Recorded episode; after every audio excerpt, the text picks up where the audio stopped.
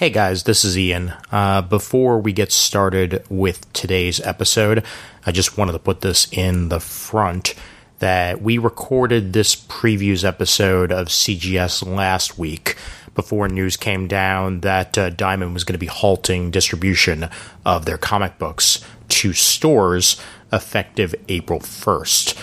Uh, so any books that were slated to go on sale uh, April 1st or later will not be shipped to retailers at this time. Uh, any retailers in the UK are already feeling this as uh, they didn't receive this week's books. Uh, I'm recording this on March 25th, and uh, anything for an on sale date of March 25th or later uh, is not appearing in UK shops at all, and I assume that uh, is also the same for uh, anywhere else in the world that Diamond would have been shipping to.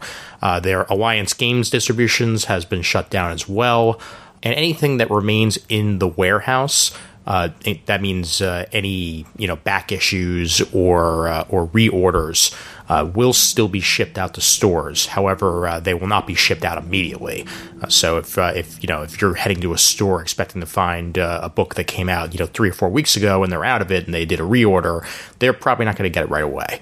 Um, we decided to release this episode of previews nonetheless, even though these books uh, that were originally slated for release in May probably will not be released in May, at least physically.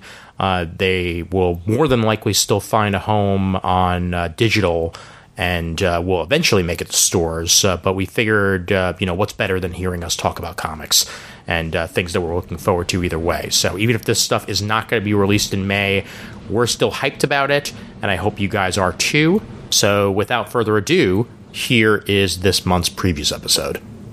This is Comic Geek Speak, episode 1764 Previews.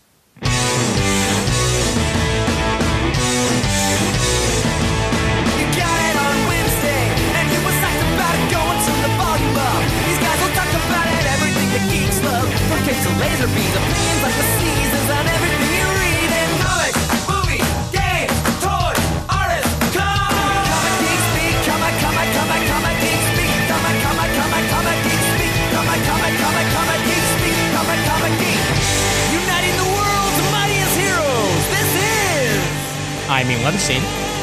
I'm Adam Murdough. I'm Chris Everett.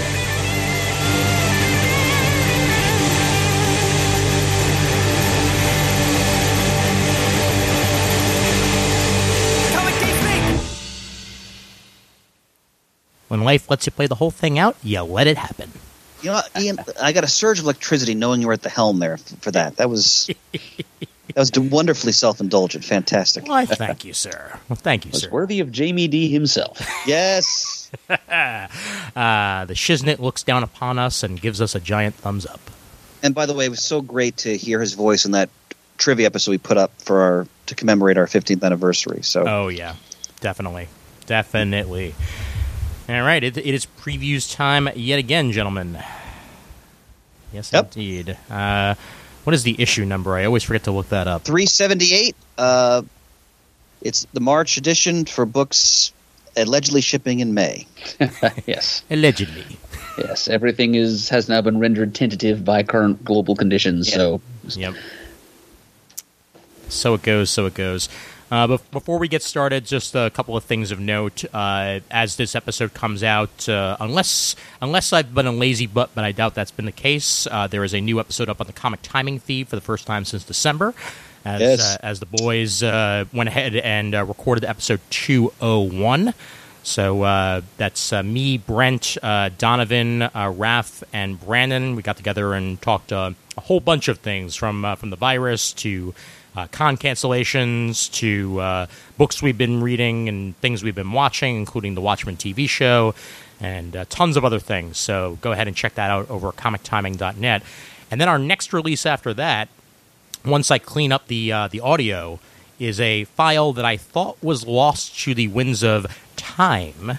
Uh, and uh, haha, uh, it is from the Comic Geek Speak 10th anniversary when uh, when we went ahead and uh, and rented a cabin uh, in Reading and went ahead and joined uh, for the uh, for the festivities that were happening that weekend. Um, this was recorded in that cabin Oh. with with, uh, with myself, Rap Suhu, uh, Chad Burdett, uh, Mike the Yanni, and uh, Harold Jennett, and Bill English himself. So I, I found that hidden on a uh, on a on a folder on my uh, on my comic timing server, and I thought it had been lost to a hard drive crash, but alas, that was not the case. So I will be putting that out sort of as a commemorative, uh, you know, if, if not a 15th anniversary uh, episode here on CGS, that'll at least be comic timing celebrating 15 years by releasing something from the 10th. So go figure. Magnificent, Ian. And as we mentioned in our previous episode, we are endeavoring at some point to get as much of the complete CGS cast, past and present, together as possible for a proper uh, 15th anniversary commemoration. Uh, between the challenge of scheduling and now a national, uh, actually global pandemic, no promises as to when, but it is something we are hoping to do. Yep. And, uh, and one, one final mention uh, once again, we are having a donation drive here on the show. Uh, we know it's hard times, uh, but uh, if you can even just throw, you know, a dollar our way, uh, that, that, that dollar will mean a lot. Uh, Absolutely. Yep. So comicgeekspeak.com slash donate.php. There's direct links to the PayPal from there. Previews, gentlemen. Previews. All right. So, can I start off? Oh, uh, I know you are because I, I know you're gonna, I know exactly how you're going to react. Because all that all that matters, all that matters for me, this entire catalog is page thirty-eight. Yep. Not just a comic, a new OGN by two of the, the great masters of the medium, Ed Brubaker and Sean Phillips, working with his son, Jacob Phillips, who's doing the coloring. Pulp. Oh, a crime. It's a crime noir combined with a western. That look look at look at the look at the, the sample art the next couple pages. Oh God. The celebration of Pulp Fiction set in a world on the brink is another must-have hardcover, from one of comics' most acclaimed teams.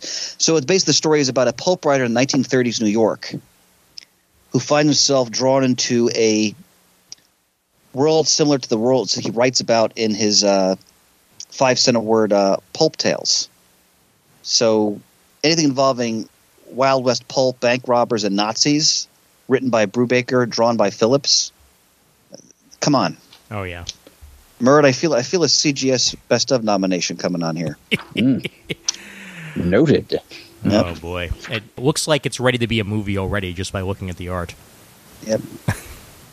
That's, So that that's I've I've raved about this creative team for years on this show.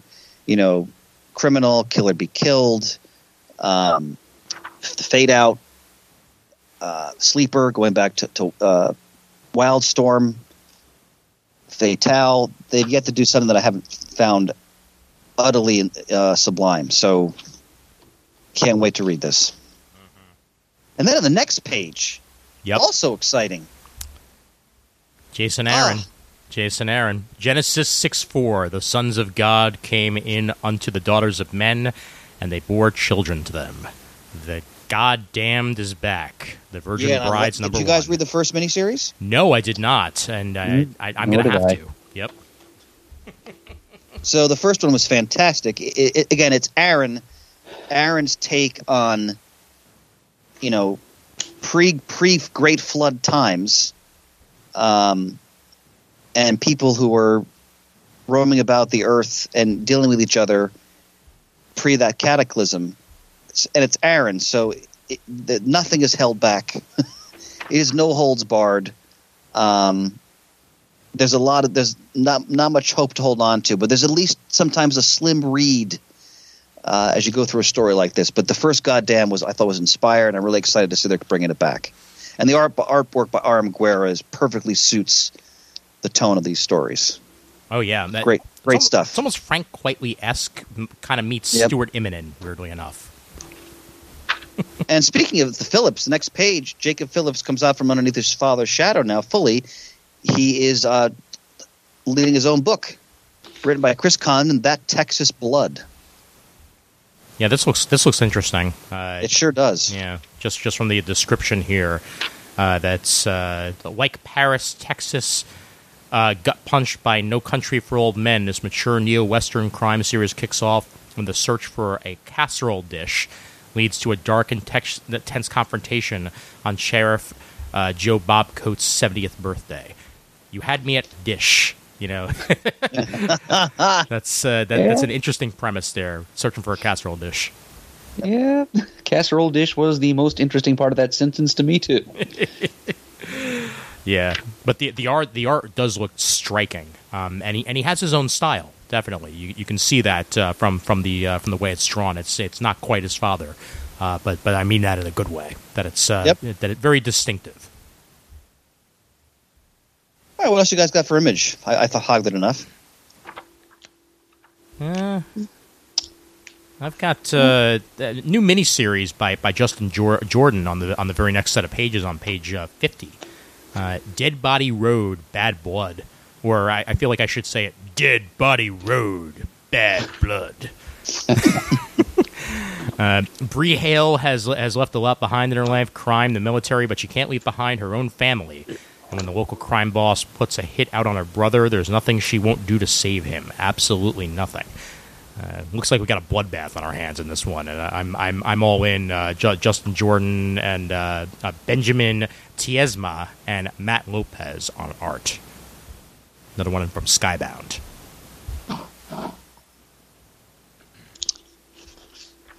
I wanted to point out on page 60, I've never read uh, Fraction and Dwyer's OGN Last Independents. Um, and it's being uh, reissued here. Interesting. A character driven desert noir that pits cowboys against mobsters. Now, any, any, any ad copy that mentions the Robert Mitchum classic, The Friends of Eddie Coyle, um, wow. So, and Fraction's such a great writer. I've never read this. Yeah, neither have I. Uh, I I didn't even know it existed honestly until it was listed here. So I yeah, I have heard of it, up. but never read it. I like that the letter type of Last of the Independents reminds me of Venture Brothers. That's that's all else I'll say about that. Yeah, you have to expect the negative space in one of those letters would be a skull. But yeah, uh, yeah, exactly. We got uh, book one of Oblivion Song by by Kirkman and uh, Lorenzo De Felici getting an advance solicit here. Uh, this one will not be out until June 10th, uh, but they are soliciting the first volume here uh, for the for for this and. Uh, the hardcover collects to all 12 issues of Oblivion Song, so it's worth a, worth a look if you're a fan of Kirkman and haven't checked it out. What else, my brothers? No, truthfully, I hadn't planned to highlight anything from Image uh, this month, uh, with Okay. the possible exception of Pulp. But I knew full well that you would do that with far more uh, uh, partisan enthusiasm than I would, Chris. So I left it in your care, and I would absolutely be buying that if only it were in soft cover. Yeah. So I, I, I. I will definitely mention on page 65, uh, since I have given it praise before, that this is the official solicitation for Volume 2 of Crowded.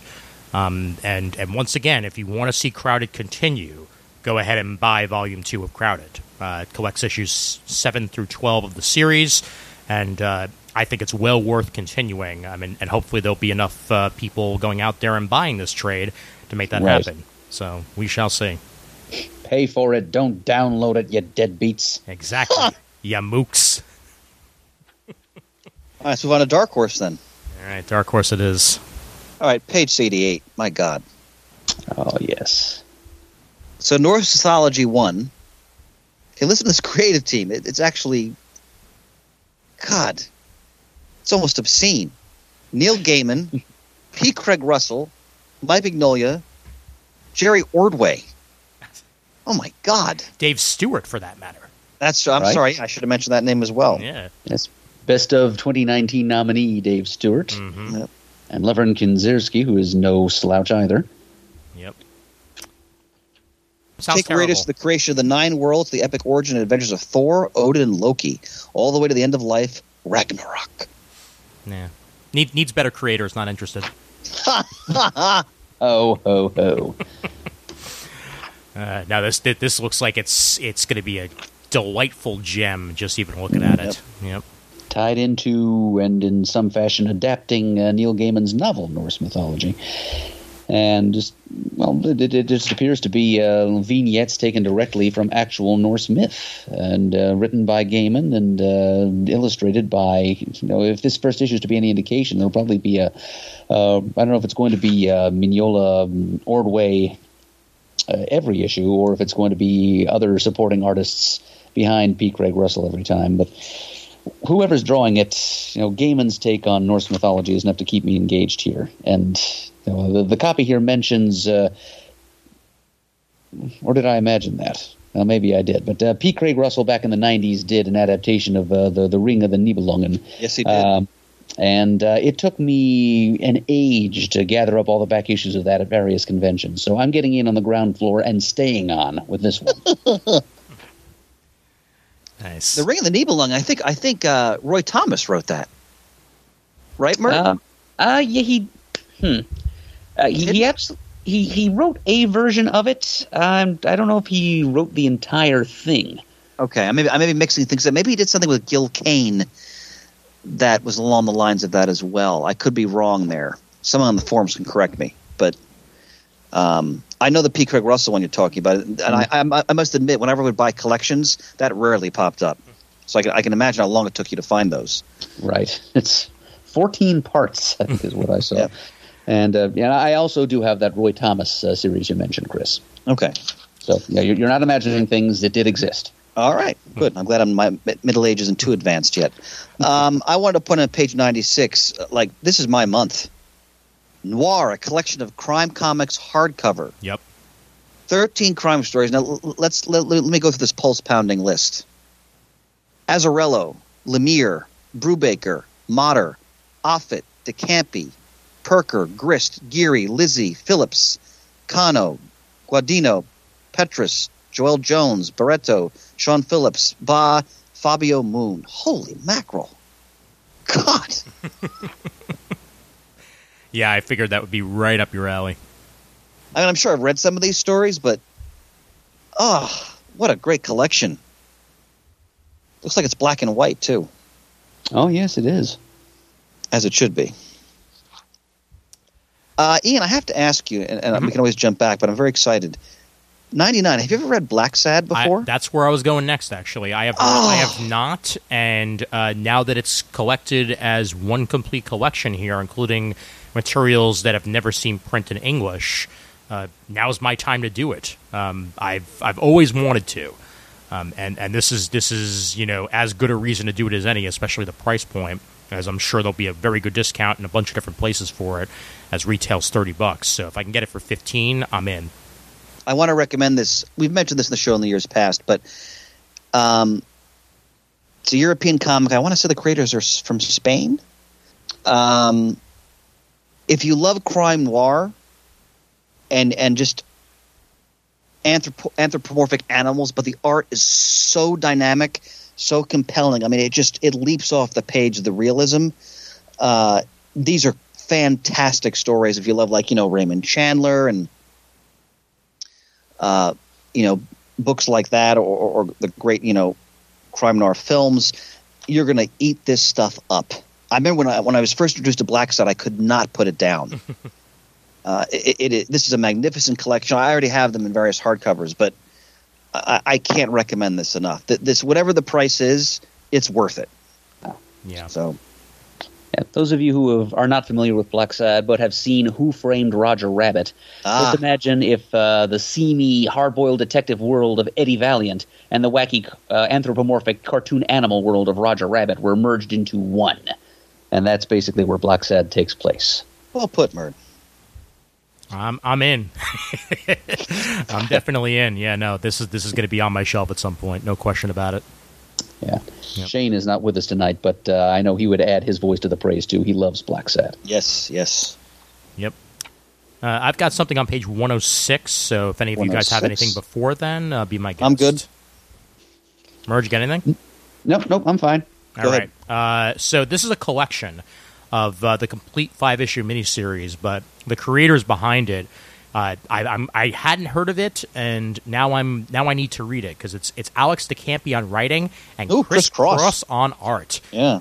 Boom, sold. Uh, it's it's Bank Shot, and this is the complete five issue miniseries of that. A past betrayal has primed Marcus King for revenge, and now that he has been given enhanced abilities, the fuse is lit. So that sounds that sounds like an interesting enough premise to give it a shot. And again, I with- love with Chris Cross's creators. work on Captain Marvel with Peter David. So Oh, good, so good. Yeah, yeah. yep. So I'm I'm very interested in that. What else for Dark Horse, gentlemen? I, I'm done with the company. But anybody else anything they want to shout out? Uh, perhaps the Harrow County Omnibus, uh, as yet another thing I haven't actually checked out that everybody keeps talking about and saying that it's amazing is Harrow County, and this is the first omnibuy or omniboo or omnibee on page one ten. Uh, Colin, Cullen Bunn is the writer. Ty, Tyler uh, Crook is the artist, and uh, this is sixteen issues of Harrow County for only thirty bucks. It's a great deal. Yeah, that is a damn good deal. So that that that's another thing I'm, that may be on my uh, eventual Christmas list, as it were. I think that's it for me on Dark Horse. Murd? Yep, uh, I'm good for Dark Horse as well. All right, DC it is. We're moving along. Dark Nights Death Metal. I'm, I, I, I, I didn't read the first. What was the first series called? Uh, it was just called Dark- uh, Metal. That's it. Just called Yeah. Metal. I didn't read that, so I can't comment on this. Yep. First, it was Dark Nights Metal, and this is Dark Nights Death Metal. So Okay. it's, it gets darker. Dark Nights Metal was actually a good series. Yeah. Um, yeah, it was uh, kind of a. Uh, it, it's a kind of a quest adventure through uh, hidden DC history, um, searching for uh, these strange extraterrestrial metals. You know, you know, the Hawkman's uh, nth metal was you know just one of a series of such metals, and uh, uh, so and eventually it's revealed that uh, these metals were kind of bubbled up into the DC. Uh, the main DC universe from the dark multiverse that lay beneath, and so that touched off the whole dark multiverse aspect of uh, DC's universe-wide storytelling that's been going on over the past couple of years. And now things get even darker and more violent uh, in uh, this series, Death Metal. Yeah. All right. I uh, I I really enjoyed the uh, the different uh, Batman that they introduced in that. You know, the dark versions of of, of Batman. Uh, especially enjoyed the uh, the merger between the Flash and and, and Batman.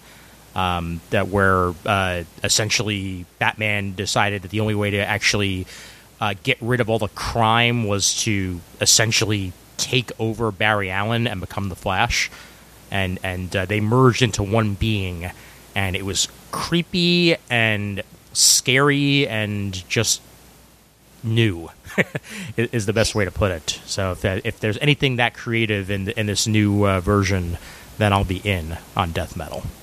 All right. Yep. All right. Next page, we have Generation One. So this is that 5G we've all been talking about. Uh, it begins here. I, I apparently have to read flash forward uh, because they made it somehow made that the catalyst for this. Um, as as I as I know, I know Wally. Something happens in issue six where Wally, I think, winds up on Metron's chair, and in doing so, changes the course of history um, to quote unquote correct things, and, and and that's how we get to where we are with Generation One, where everything's changed again. yep, Again. Yeah. Emphasis on again. exactly. Uh, this is supposed to be like even a further correction on Legacy, uh, where Wonder Woman is now the oldest hero in the DC universe. Um, Similar to what she was in the in the movies and previously in continuity, um, and I think this is supposed to also just you know put right like the Titans and and JSA and all that jazz. Like it's gonna it's gonna be very interesting where all this goes and and how it fits into everything. Whether or not they consider this to be an, a side universe along with what we have post Rebirth, or whether this is just taking its place, we're gonna have to find out after this one shot. All right. Yep, I will be watching this with interest. Um, nobody missed the Generation Zero free comic book day issue that uh, DC will be putting out because that also, in addition to Flash Forward, that will lead into all of this. Yep. Um, and uh, yeah, one thing though, I, I kind of wish they hadn't. Uh, here in the copy, they they they, they say the history of the DC universe, starting with the debut of Wonder Woman, DC's first superhero. I have no problem with uh, Wonder Woman being the first superhero in this new iteration of DC's history, but I wish they'd phrased uh, that sentence a bit differently because it makes it sound like uh, it, it just sounds wrong because we all know that uh, in real world history, Wonder Woman was no such thing. Correct. Yep. So they could have just said something like uh, the the first superhero of this new reality, Generation One's first superhero, so something like that. Well, as and I'm just hazarding a guess here, but as Ian mentioned, they may also be trying to dovetail this with um, the the movie chronology that they're establishing. Right. Hmm. Yeah. So Yeah, because because because we, I, and, and yes, this is very sarcastic as I'm saying it. I'm just I'm just I'm just forewarning that uh, we all know that trying to shoehorn in movie continuity is totally what comic book uh, fans want. You know? it works. Your sarcasm is well placed and appreciated, Ian. Yes. well, Yeah. what I do want is on the next page. Oh my God! Yes. Wow. Look Bat- at this. Batman: The Adventures Continue, number one. But it's the creative team. They brought back Paul Dini, Alan Burnett, and art by Ty Templeton. Yeah, this this makes the the kid in me so happy. Uh, dear DC Universe, please somehow restart the animated series. That would be delightful. But until then, this is as close as we're gonna get, and I I am so on board for this. Yeah, this is a wonderful idea. Yep. Yeah. And and Ty Templeton did a bunch of the the artwork on the previous uh, Batman Adventure did. series. So Yes, That that's what why why the, his name caught my eye. Yep. Yeah. I'm I'm so interested in that. Uh, but I'm even more interested on the next solicitation, uh, the Green Lantern 80th anniversary 100 page super spectacular. Now, I'm, as, I, as I'm akin to say, written by everyone with art by everyone. Um, this is uh, a huge prestige format book, uh, but my boy Kyle Rayner's on the cover, so I'm in. All right. Yep. Ian Ian showing the time he started to read comics when Hell he yeah. was coming of age when Kyle Rayner was his Green Lantern. Yes, indeed, and he still is today. Damn it! I'm jumping No one, no one has I'm killed sorry. him off yet, and I hope they never do. They've tried a few times. Jumping ahead to page 17. Manhunter's The Secret History by Marc Andreyko. I never read his Manhunter series. I hear, I hear it's fantastic. Um, and uh, he's returning to the character here for a one shot. That's, I'm sorry, it's a miniseries. I apologize. It's a miniseries. Yep. Yep, one of five. Uh, yeah, so as uh, the caption here tells us, it is spinning out of the pages of Event Leviathan because uh, the, uh, the the man behind the mask of Leviathan, who is at the head of the organization Leviathan, is a figure with strong ties to the Manhunter legacy. So uh, Marc Andreyko is taking this opportunity to uh, revisit and um, uh, recount that entire legacy, which took an entire issue of Secret Origins back in the 80s to retell. So here in uh, the year 2020, they can certainly milk uh, a five issue miniseries out of that. And I will be picking that up and reading with interest. All right. I'm really glad to see Marc Andreyko back on Man on Manhunter. Uh, the, the, the character, the character has always been one of my favorites, and uh, anybody who hasn't read any of the original Manhunter uh, stuff that Andreyko did, I'm three issues in, so far so good. nice. Uh, it's it's all there on the DC Universe app. Um, and and you can find it digitally as well. But the fact that they're doing Manhunters: The Secret History with Andreyko and Renato Guedes back together, just thrills me, and I, I hope that this uh, leads into some sort of uh, of an ongoing series after the miniseries is, con- is concluded because that just ah it wets my whistle so much. Ian, extra points for using the phrase wet my whistle. Uh, Donka. what else, gentlemen? Uh, well, on page 16, there's a new Man Bat miniseries, five issues long by uh, two creators uh, of whom I've never heard, Dave Wielgosz and uh, Sumit Kumar.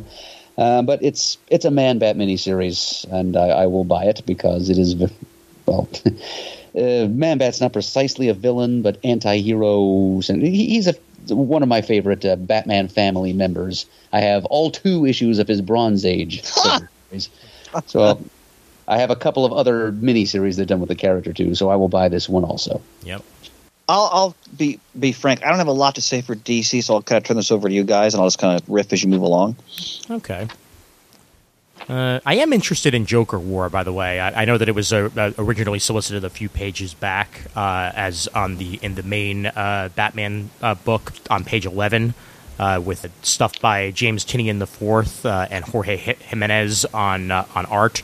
Um, it's the Joker, so I, I I always love to see different creators do their take on the character, and uh, I'm wondering how, just how James Tynion is going to do it and how different it is from previous iterations that we've seen recently uh, from from a bunch of different creators. Um, but this looks like it's going to be uh, spanning a couple of different uh, issues of this main series uh, with a couple of tie-in issues as well.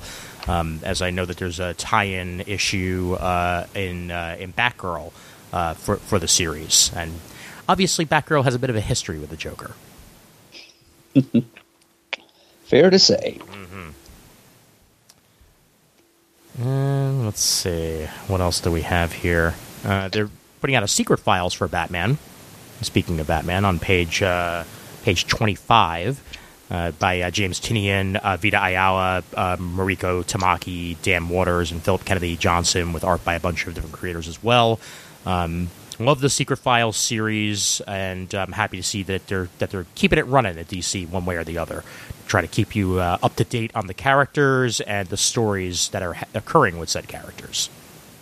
Ian, you always like to comment on the Flash, right? I know you're a big fan of the Williamson run, correct? Yep, sure am. And uh, we get the stunning conclusion to the Flash Age with uh, with issue 755. Uh, Got to start the Flash Age before I can finish it, but uh, I most definitely will get there because uh, this is uh, such good stuff. And then we get uh, in 756, as it is a, uh, a, a twice monthly book, in the wake of Godspeed's death, a new Rogues Gallery rises. And there's some really cool redesigns of a bunch of the the Rogues Gallery on that on that cover there by by Rafa Sandoval. really love the beard on, on, on Captain Cold kind of adds something to the character a little bit. Uh, I just want to mention on page 34, uh, you Charles mentioned how good the Hawkman series is by Venditti. Mm-hmm. And this issue, they bring Hawkwoman back in. Nice. Um, th- this is a book I have to hunt the trades. I've always loved the Hawkman character. I, I revered the um, uh, James Robinson uh, was and Geoff Johns series, I believe uh, which was fantastic. So this is a series I want to jump into. I'm just fascinated by the history of Hawkman. Yeah. Now, which once again was expertly unraveled in, in the Hawkman spotlight years ago on CGS. Now, is this is this uh, Shiera or Kendra? That's the question. I'm not sure about that. Yeah. Mm. It looks more like Shiera than like Kendra. Interesting. Yeah, because yeah, I know Kendra's had a lot to do in the uh, in the DCU of late. So uh, mm. yeah. Wait, is Kendra alive? Uh, last we checked, I mean, unless unless she perished in uh, in Justice League, and I haven't gotten there yet. Mm. Um, that she was a major part of that arc. So. Yeah, okay. yeah. She and uh, Martian Manhunter were romantically linked for a while there. Yep. Yes, and uh, oh, uh, another uh, nod back to uh, the Dark Nights Metal series. It uh, added a few new wrinkles to the already complicated history of Hawkman. Huh, okay. it revealed that uh, Hawkman's uh, ages long cycle of reincarnation went back a lot further than anyone knew, even longer ago than ancient Egypt. So longer than Prince Khufu, huh? Yep. All right. That that Peter Rios helmed spotlight was a masterpiece. oh. Yeah, that, that when when uh, when Pants put up that uh, that list of uh, favorite you know CGS episodes, that was one that immediately came to mind for me. Yep. What else, gentlemen?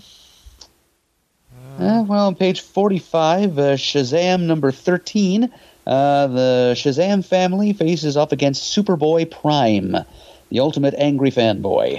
Uh, yeah, Geoff Johns uh, has been foreshadowing uh, this confrontation in recent issues of the, the series, and I guess number 13 is where it comes to a head.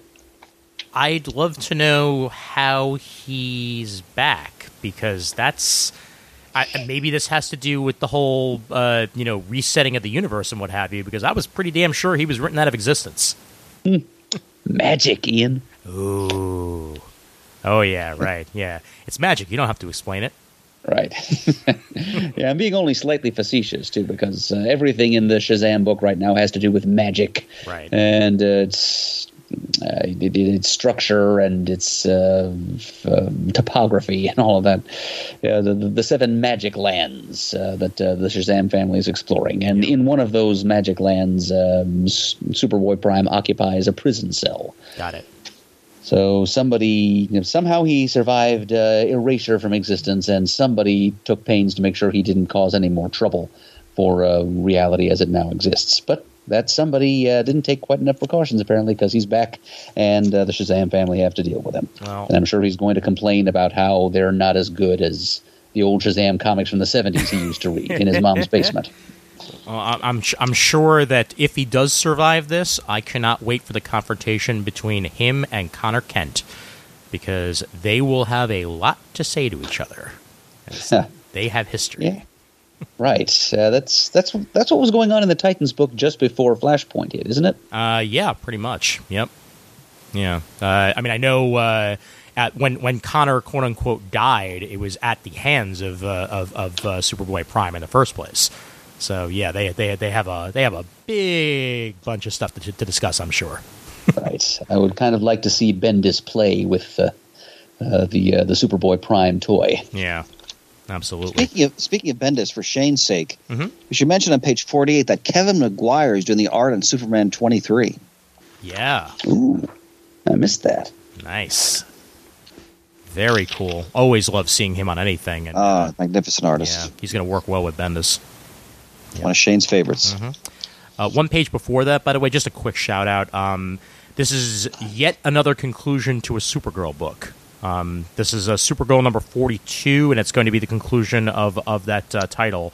Uh, Supergirl books can never really catch a break. I feel like they, they very rarely get to a, even a 50th issue, and this one almost did uh, with with issue 42. So uh, I don't know if there's going to be another series on the on the on the rise, or whether she's just going to be a background player for a bit.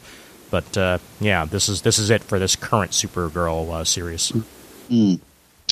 Yeah, and you know which Supergirl series did make it well past 50 issues? Which one? The Peter David one. It sure did. Yep. Yeah, it's the one that is so soundly denigrated by so many fans nowadays. But somebody liked it, and uh, this fan says they had good reason to. Yep. Ian, you want to give your standard shout out on page uh, fifty-four? Always. Uh, th- this one uh, is going to go even further into Impulse and uh, special art by by Scott uh, Godlewski on this one, uh, and we're going to pretty much just find out more about uh, how exactly Bart is what he is in this in this current iteration of the universe, and uh, the truth behind his legacy of uh, and and the legacy of Young Justice is revealed in issue number sixteen, and uh, we're apparently going to find out next issue, uh, it's about two issues before this, exactly how they remember each other. Uh, so I'm looking forward to when that one comes out as well. All right. I'm in trades unless you guys some of the stuff you want to shout out in the floppy section. Nothing, nothing stands out to me.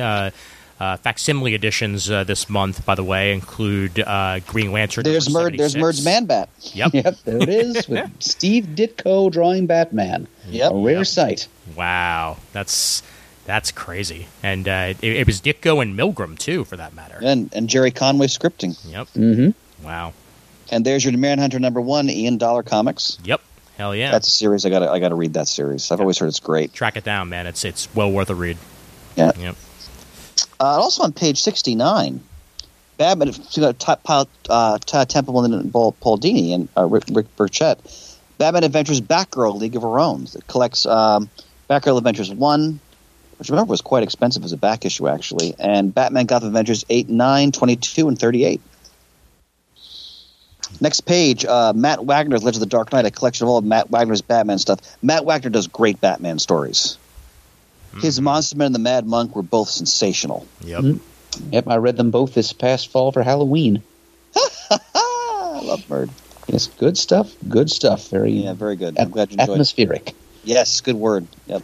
We have the collection of uh, Dark Knight Returns: The Golden Child on page 73. So anybody who was waiting for Miller and Raphael Grampá's uh, Dark Knight uh, sequel to the sequel to the sequel, Uh, that that one uh, is now out in in hardcover form. Uh, trade TBD uh, as to when the softcover will be uh, released. I, I didn't even know this existed. I totally missed this. Yeah, I, I, I knew it was coming out, and I, I'm the only pretty much the only reason I'm interested is the, is the Raphael Grampá art because Grampá's a terrific artist. Uh, but I I may just have to flip through it and see whether it catches my eye story wise because again I've I'm, I've long since been done with Dark Knight with the Dark Knight Returns universe. Uh, so we'll we'll see about that. And I have to mention for Shane on page 79, Justice League International Omnibus Volume 2, Giffen, DeMatteis, Sprouse, McKone, Marshall Rogers, Derek Robinson, new cover by Kevin Maguire. Uh, immensely fun stuff. I have on my shelf the Justice League International Omnibus, which I still have to read. I haven't read all those stories and I have to sit down with Shane and talk about it. Page 76 collects Flash Forward. Uh, so uh, anyone who was waiting on it, like myself, uh, will be able to get it in trade form, uh, and uh, hopefully, I'll hope. Hopefully, my local library will get it, so I don't even have to spend money on it. Because if it stinks, I don't. I don't want to, but we'll see. I wanted to point out, I'm jumping ahead a little bit on DC's copying Marvel now, on the different page numbers. On page 85, graphic novels for kids, two a box set, and graphic novels for adults, a box set. Fantastic. Nice. Always like to see that. Yes, very much. And uh, we're also uh, recollecting some classic Nightwing, uh, the the Year One stuff. Uh, Nightwing Year One Deluxe Edition uh, by Scott Beatty and Chuck Dixon.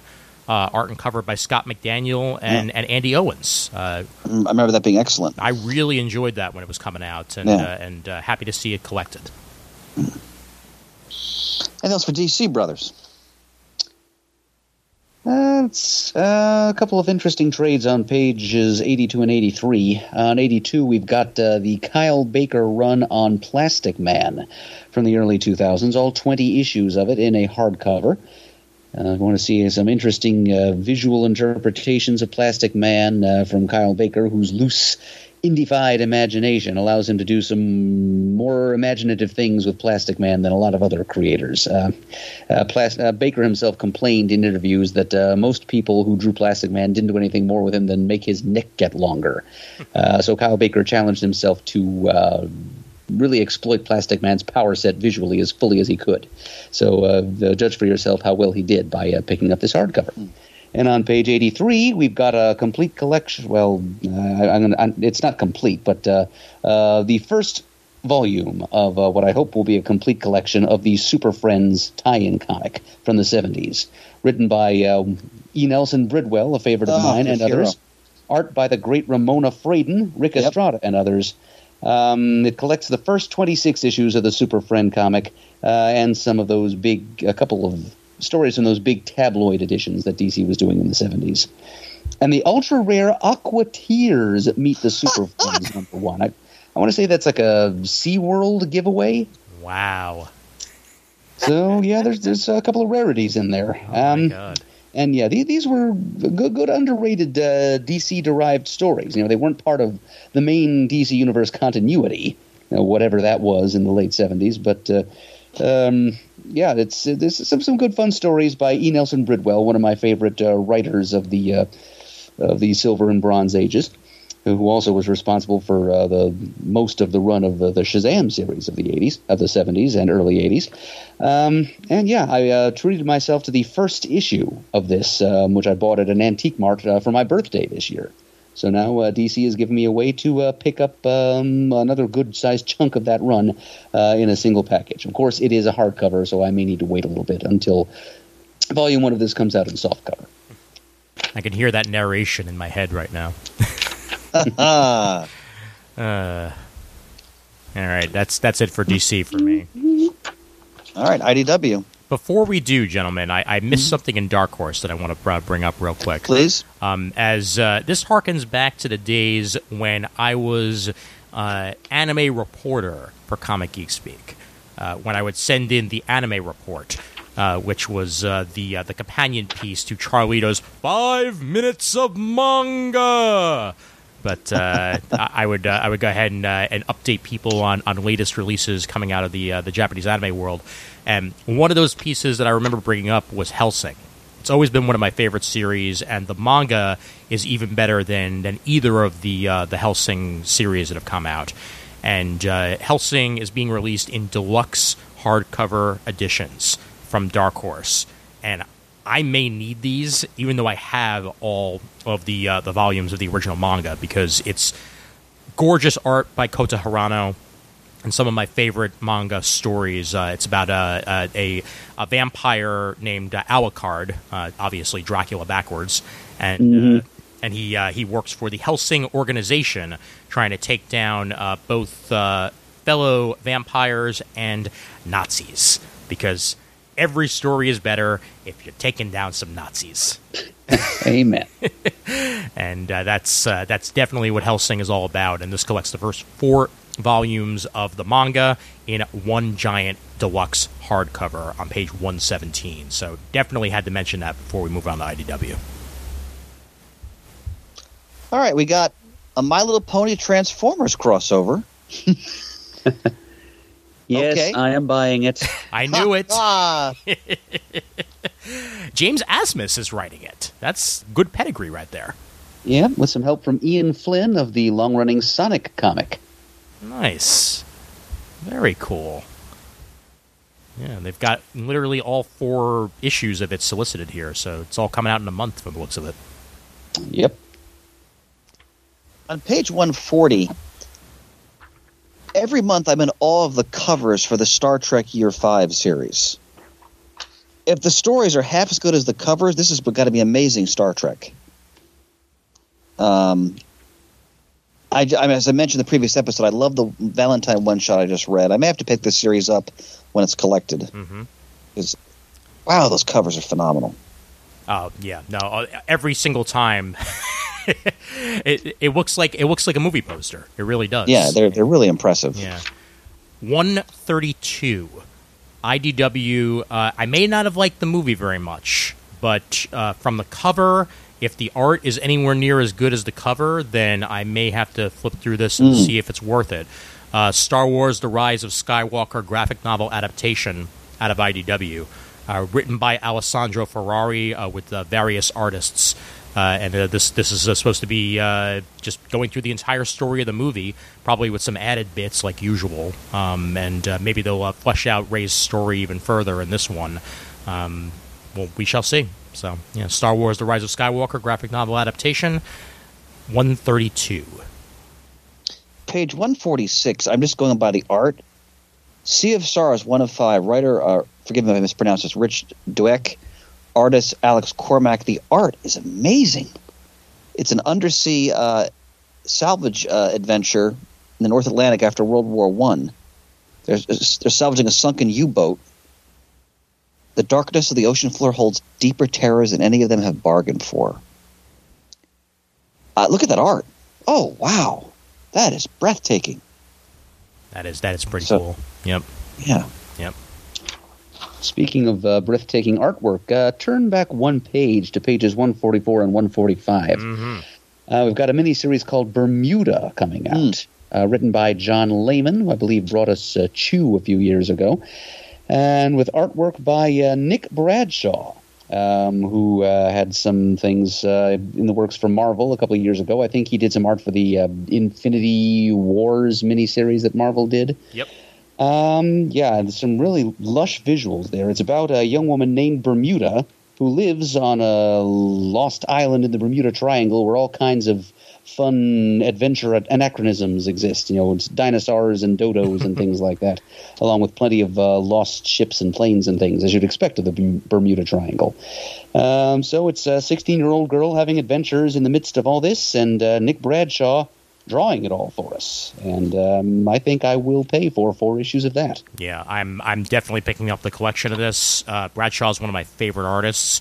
His Wolverine and the X Men run was awesome and filled with like such exciting, dynamic artwork, and just him getting to write uh, draw dinosaurs after all that Krakoa he, uh, he he drew back in the day. Oh yeah, this this is gonna be perfect. All right, I gotta. Oh, page one fifty two. Oh Oh, man, so Oh, I mentioned the show over the years how big a fan I am of the uh, Bill Mantlo, Michael Golden Micronaut stories from the late Bronze Age.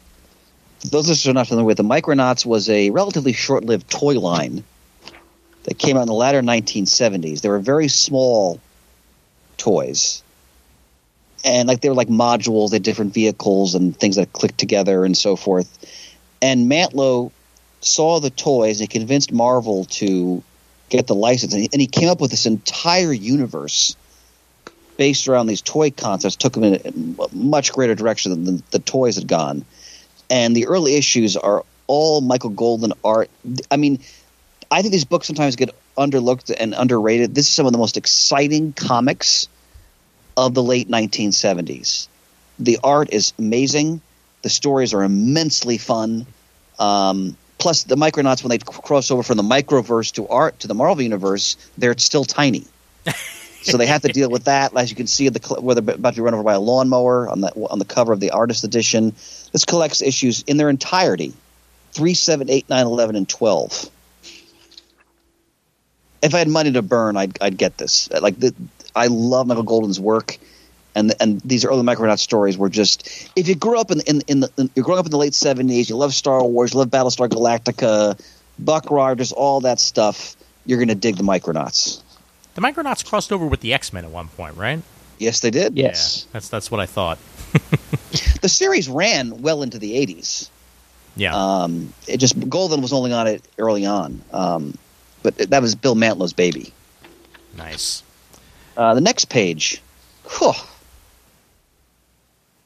so the late great Darwyn Cooke, you know, he, he interpreted many of uh, Richard Stark, A.K. Donald Westlake's classic Parker novels, and this is uh, collects the score and Slayground. The last two, I think he did. What's most important, I, I can't afford this. What's most important here is there was this brand new 17 page story by Brubaker and Phillips. Oof. God. I don't have the hundred bucks for that, but oh Man, you you are lucking out on Brubaker and Phillips this month. yeah, I just can't. I can't swing that one. But Yeah. wow, I, I bet that's them. Them doing uh, Parker. Oh God, Well, that's gonna be amazing. I, I, I have I, I have some good art to look forward to uh, if I if I go ahead and pick up on page what's on page one fifty eight. Godzilla: The Half Century War. Look at that cover. Ah, that's a great cover. Oh Yeah, my God, J- James James Stokoe that is a great cover. Yeah. on, on on writing and art, uh, following one man's journey from the moment Godzilla's reign of destruction begins and continues over his lifetime, one battle after another. In, damn, that looks good. That's a Yep. really exciting visual of Godzilla. It really is. Yes, that's that. That is a good miniseries, and I've been trying to give away a page of original art from this series uh, as a Muddle the Murd prize for what feels like months. but uh, it's it's a prize worth having, folks. I mean, I picked up this miniseries when it was first published, and uh, it's it, it, it it's not only is Stokoe's artwork amazingly detailed, and you know he he, he draws fine monsters. You know, he, he's Dave Wachter and Art Adams class. Oh, Uh, and yes, I do mention those two men in the same breath because they, it, it's deserved. Um, but it's, it's a great story too. It- It's it's Godzilla through the ages, as seen through the eyes of kind of Godzilla's own Phil Sheldon from Marvels. Um, as, as we touch on all the different eras of Godzilla filmmaking uh, in uh, in comic book miniseries form, just uh, the the impact that Godzilla in all his many incarnations over the past half century have had on the life of one ordinary man who becomes obsessed with him. Godzilla becomes this guy's white whale. So yeah, it's it's a great story, great illustrations. Just give it a look. And if you want to try to win that page, go ahead and send your Muddle the Murd submission to comicgeekspeak at gmail.com. Make sure to put Muddle the Murd in the subject title. And make sure to have it be Marvel, DC, or Independent. And it's, uh, what what years again, Murd? Uh, what, what Pre 1970, Yep. between 1970 and 2000 inclusive, and post 2000.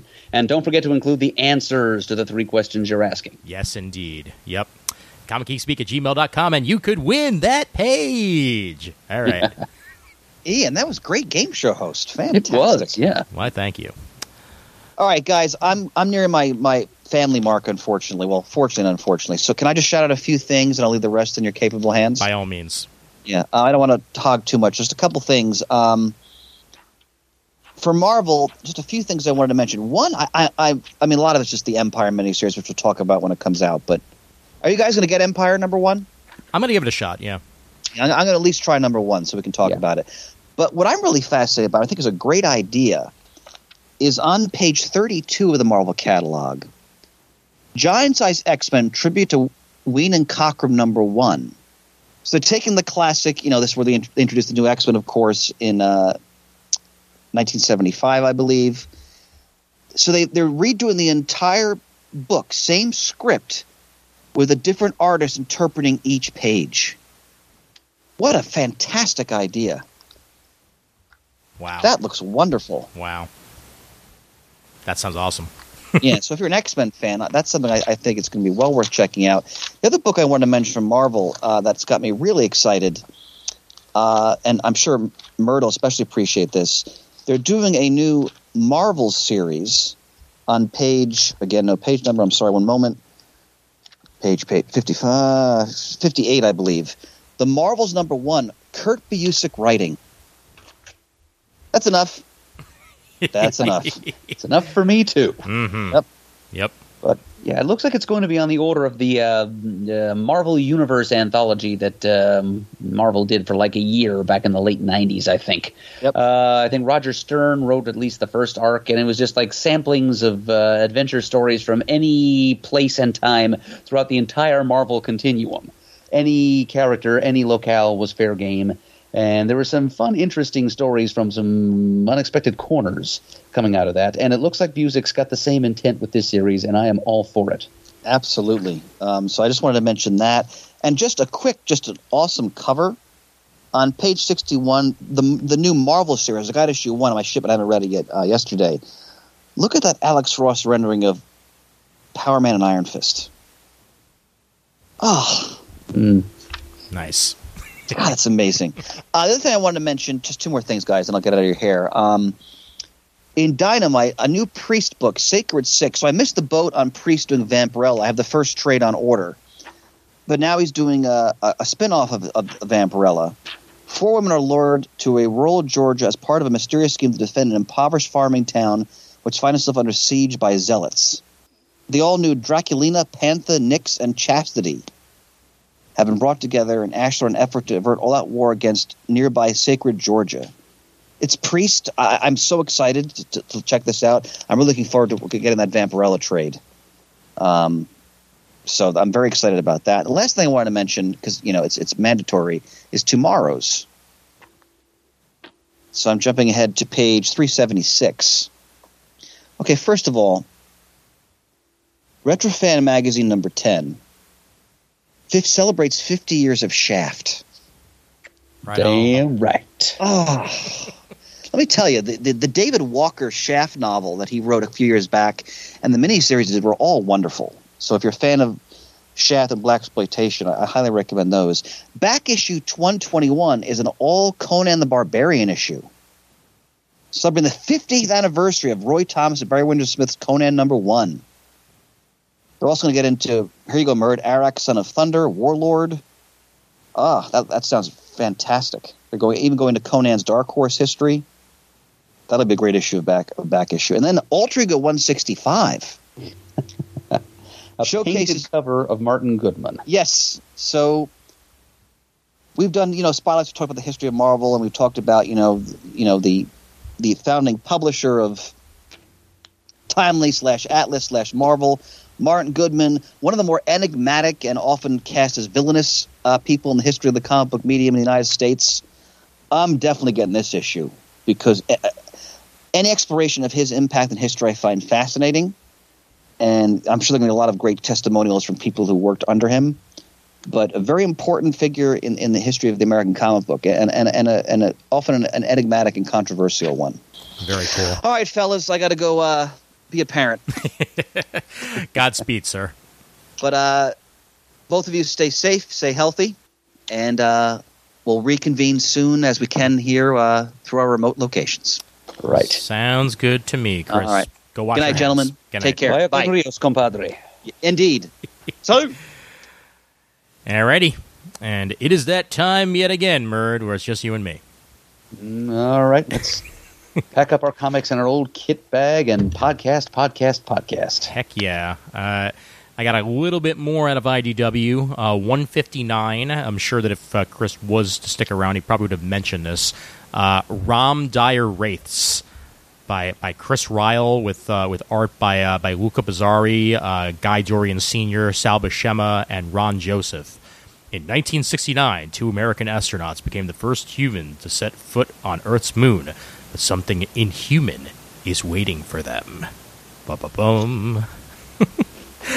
uh, good old fashioned ROM action from IDW.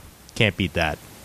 Right. It's same classic character, uh, less Marvel continuity. exactly. uh, IDW may work with Marvel on a regular basis, but uh, they, they, they can't really make that a Marvel book.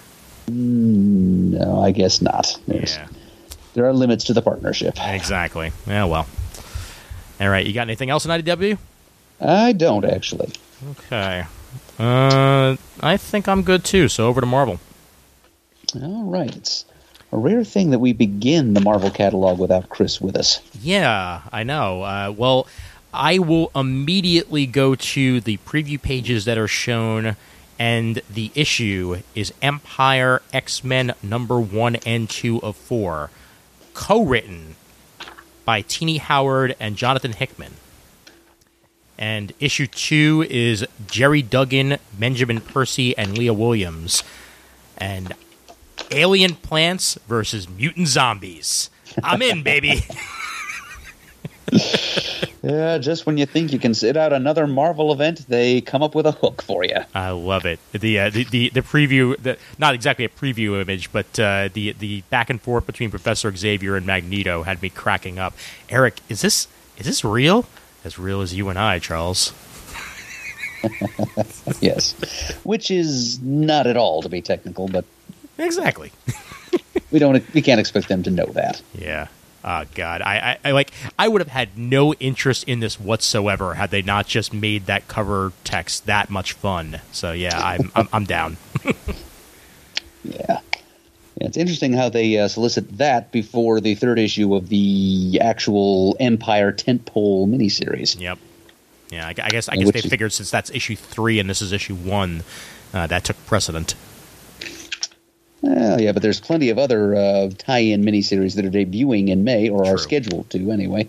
But it just that it, it just speaks to the kind of confidence Marvel has in this creative team Oh, yeah. and the appeal that they're sure that this particular tie-in miniseries is going to have. Absolutely. They think this might outsell the actual main miniseries, Yep. and they may be right about that. Very good point. Uh, as for said main miniseries, uh, to answer Chris's earlier question, I am probably going to do what I usually do with these events and read just the main tentpole miniseries. I mean, it's being co-written by Al Ewing and Dan Slott, Yep. and it's basically a very distant sequel to the Kree Skrull War. So it's, yeah, I don't think I can afford to ignore it completely. I will direct you, sir. Speaking of not being able to uh, to ignore it completely, to page twelve. I knew you were going to do that, Ian, and yes, I, they got me. Dang it! They, Uh, it's Mark Waid writing Squadron Supreme. I mean, come on. It's like they genetically engineered the perfect comic antibody to consume both of us, Ian. Seriously. Ugh. X Men for you and Mark Waid Empire Squadron Supreme for me. I will buy those two issues. Oh man, I, I'm I'm actually really upset that Paco Medina is not doing the art on the on the interior because damn, is that a fine cover. It is, it is, but I'm sure Dio Neves will do a fine job on the interiors too. I'm sure he will. I'm sure he will. uh, as for the rest of Empire, a uh, bunch of Jim Jim Zub stuff for the Avengers that'll probably wind up skipping. Uh, Ed Brisson on Empire Ghost Rider, which is interesting, and uh, I think that's just regular Ghost Rider as opposed to Celestial Ghost Rider, uh, which they've been yeah. throwing around. But we do have, uh, and I think I might have men- mentioned the first issue uh, when it was solicited, but uh, Taran Killam is writing the Empire Spider Man miniseries. Uh, Taran Killam, formerly of Saturday Night Live. I, I was just going to say I've been watching a few things on YouTube that I'm pretty sure he was in. Yep. Uh, did you did you ever watch Nobody's Watching? Uh, no, I never did. Nobody's watching. You can find on YouTube. It's in. It's a unaired pilot um, that really should have aired. Uh, it, ha- it had all the makings to be a terrific show, and it's uh, essentially two guys uh, living their lives as if they're inside of a sitcom. Um, it's it's sort of like almost like a Truman Show esque setup um, that works really really well. And it was Taran Killam, and let me see who else was in it. But I know that it was uh, it was uh, oh the guy who did Scrubs uh, was was was the man who uh, who created Bill Lawrence, um, and it was yeah it was Taran Killam and Paul Campbell I believe was the was the other dude. And they even wound up doing like a bunch of uh, like online videos at one point to try and like revive the concept, uh, but it never got past the online video stage. And then eventually he got signed to SNL, and the rest, as they say, is history. So, been a fan of him since then, and happy to see him uh, stretching his uh, his creative chops a little bit in the world of comic books. Yeah, and jumping right into the Marvel universe in the middle of an event, no less. Yep, definitely. it's hardcore. Mm-hmm. Yep. So may have to check that out at some point. Probably when it's on the uh, Marvel Unlimited uh, app. So There you go. yep. And uh, something else that they're saying is uh, loosely tied into the Empire event, uh, but is interesting in its own right, is this on pages 18 and 19 uh, The Union, a five issue miniseries featuring a new team of British heroes based in the Marvel Universe, uh, written by an actual British person, Paul Grist, uh, who also uh, brought us the Jack Staff series and Mudman and Kane and uh, some Judge Dredd stories and a bunch of other stuff. He's an authentic uh, British import. And uh, this new team consists of the well-known uh, Union Jack character and a bunch of other characters. I think the, that are making their first appearance um, for for this purpose. A female uh, character called Britannia, who I guess is supposed to be like the, the embodiment of the the spirit of Britain. Um, interesting to see her uh, clash with the new Betsy Braddock, Captain Britain, and some other characters named Snakes, the Choir, and Kelpie. So that's if you're a fan of uh, Paul Grist's uh, earlier work uh, through Image and elsewhere. Um, he's doing something for Marvel here, uh, a team of new uh, British Marvel characters. I uh, I hope this is uh, just as good as Paul Cornell's uh, Captain Britain and MI13 because that's kind of the, the vibe that I get even thinking about it. Uh, maybe a little bit more mystical of a series uh, than uh, than we normally get out of superheroes. And uh, Paul Grist has kind of a different uh, sensibility about his work than Paul Cornell does. It tends to be a little uh, grittier and down to well, more down to earth. But we will see.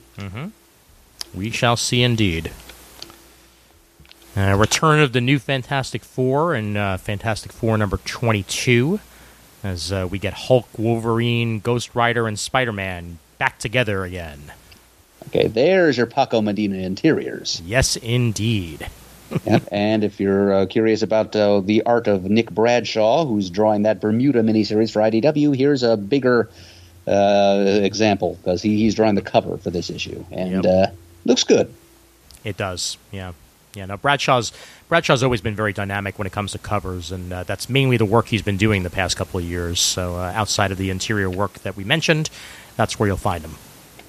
Right. So it's just one more reason I'm excited for Bermuda to see you know four full issues worth of his stuff. Yep. How about that cover for X Men number 11 on page 21? Uh, Leinil Francis Yu. All those skulls with uh, Magneto in that striking pose. Yeah, it's odd that he's taken to wearing white nowadays. Yeah, he- he's been he's been that way since the Bendis run. Um, it it works for him, but at the same time, I do I do miss the purple. Yeah. Maybe he's trying to stress that he's uh, on the side of the angels these days, Yeah. at least in his own mind. It's better than having a giant M on his chest. Right. yes, and that, that was a phase he went through, folks. Yep. hmm Back when Look he was uh, the head of the uh, the New Mutants. Well, the Oh, headmaster, my at least. That's right. I wasn't even thinking of that time, but yeah. Yep. Yeah, I was thinking even even further back. At Yep. uh, the period of uh, John Byrne's X Men: The Hidden Years, he had uh, kind of an orange outfit with uh, strange wrist units and tubes attached to them, and I Oh, think there was an M in there somewhere too. Yep. Yeah. Yeah. Good. Good point on that one. Yeah. Now, I've been uh, once once again picking up Jay and Miles explain the X Men uh, for my uh, my my X Men uh, history needs, and dear God, I, ma- I made it to the nineties. they just had Yeah. the the introduction of Cable in the episode that I that I was listening to, and uh, that was that was a thing. It sure was a big, veiny, tiny-footed thing. Oh yeah. All right, now uh, for a little while there, you know, before uh, this, um, before the United States got more serious about the coronavirus situation, and my play got postponed, um, it was looking like I wasn't going to be able to participate in this episode. And Ian asked me to send in any things that I wanted uh, uh, him to highlight in my name in this episode. Yep. The first thing I thought of. Uh, was uh, the miniseries being promoted on uh, pages 24 through 27 Oh yeah. uh, a five issue Juggernaut miniseries brought to you by legendary ex scribe Fabian Nicieza and legendary artist Ron Garney. Uh, five issues of Cain Marko. I love the, the the art we're seeing here. It's a villain centric miniseries. A um, couple of great creators. I'd love to see Fab Nick do uh, you know, a Cain Marko solo story, and, uh, and here I will. This this miniseries is going to be unstoppable. I I, I adore the fact that it's Nicieza and Garney. Uh, they, I'm pretty sure they've worked together a couple times in the past, uh, it- possibly even for Marvel. But Garney is the perfect artist to draw Juggernaut, and I I'm I'm I'm in on this. This is going to be great. Yeah. I even love the logo design. They managed to incorporate the crimson gem of Cyttorak into it. Nice. Yep. Yeah. Right there. Right there. On, right there on the R. Yeah, that is a definite buy. Yep. Giant size X Men Phantom X number one uh, by Hickman and Rod Reis. Didn't didn't know that Phantom X was going to be one of the characters he was going to be focusing on, but well, here he is, and I will be picking this up because it's straight up Hickman and it's that crazy ass character Phantom X. So, enough, Right. Enough it's said. Really. Hickman playing with one of Morrison's favorite toys.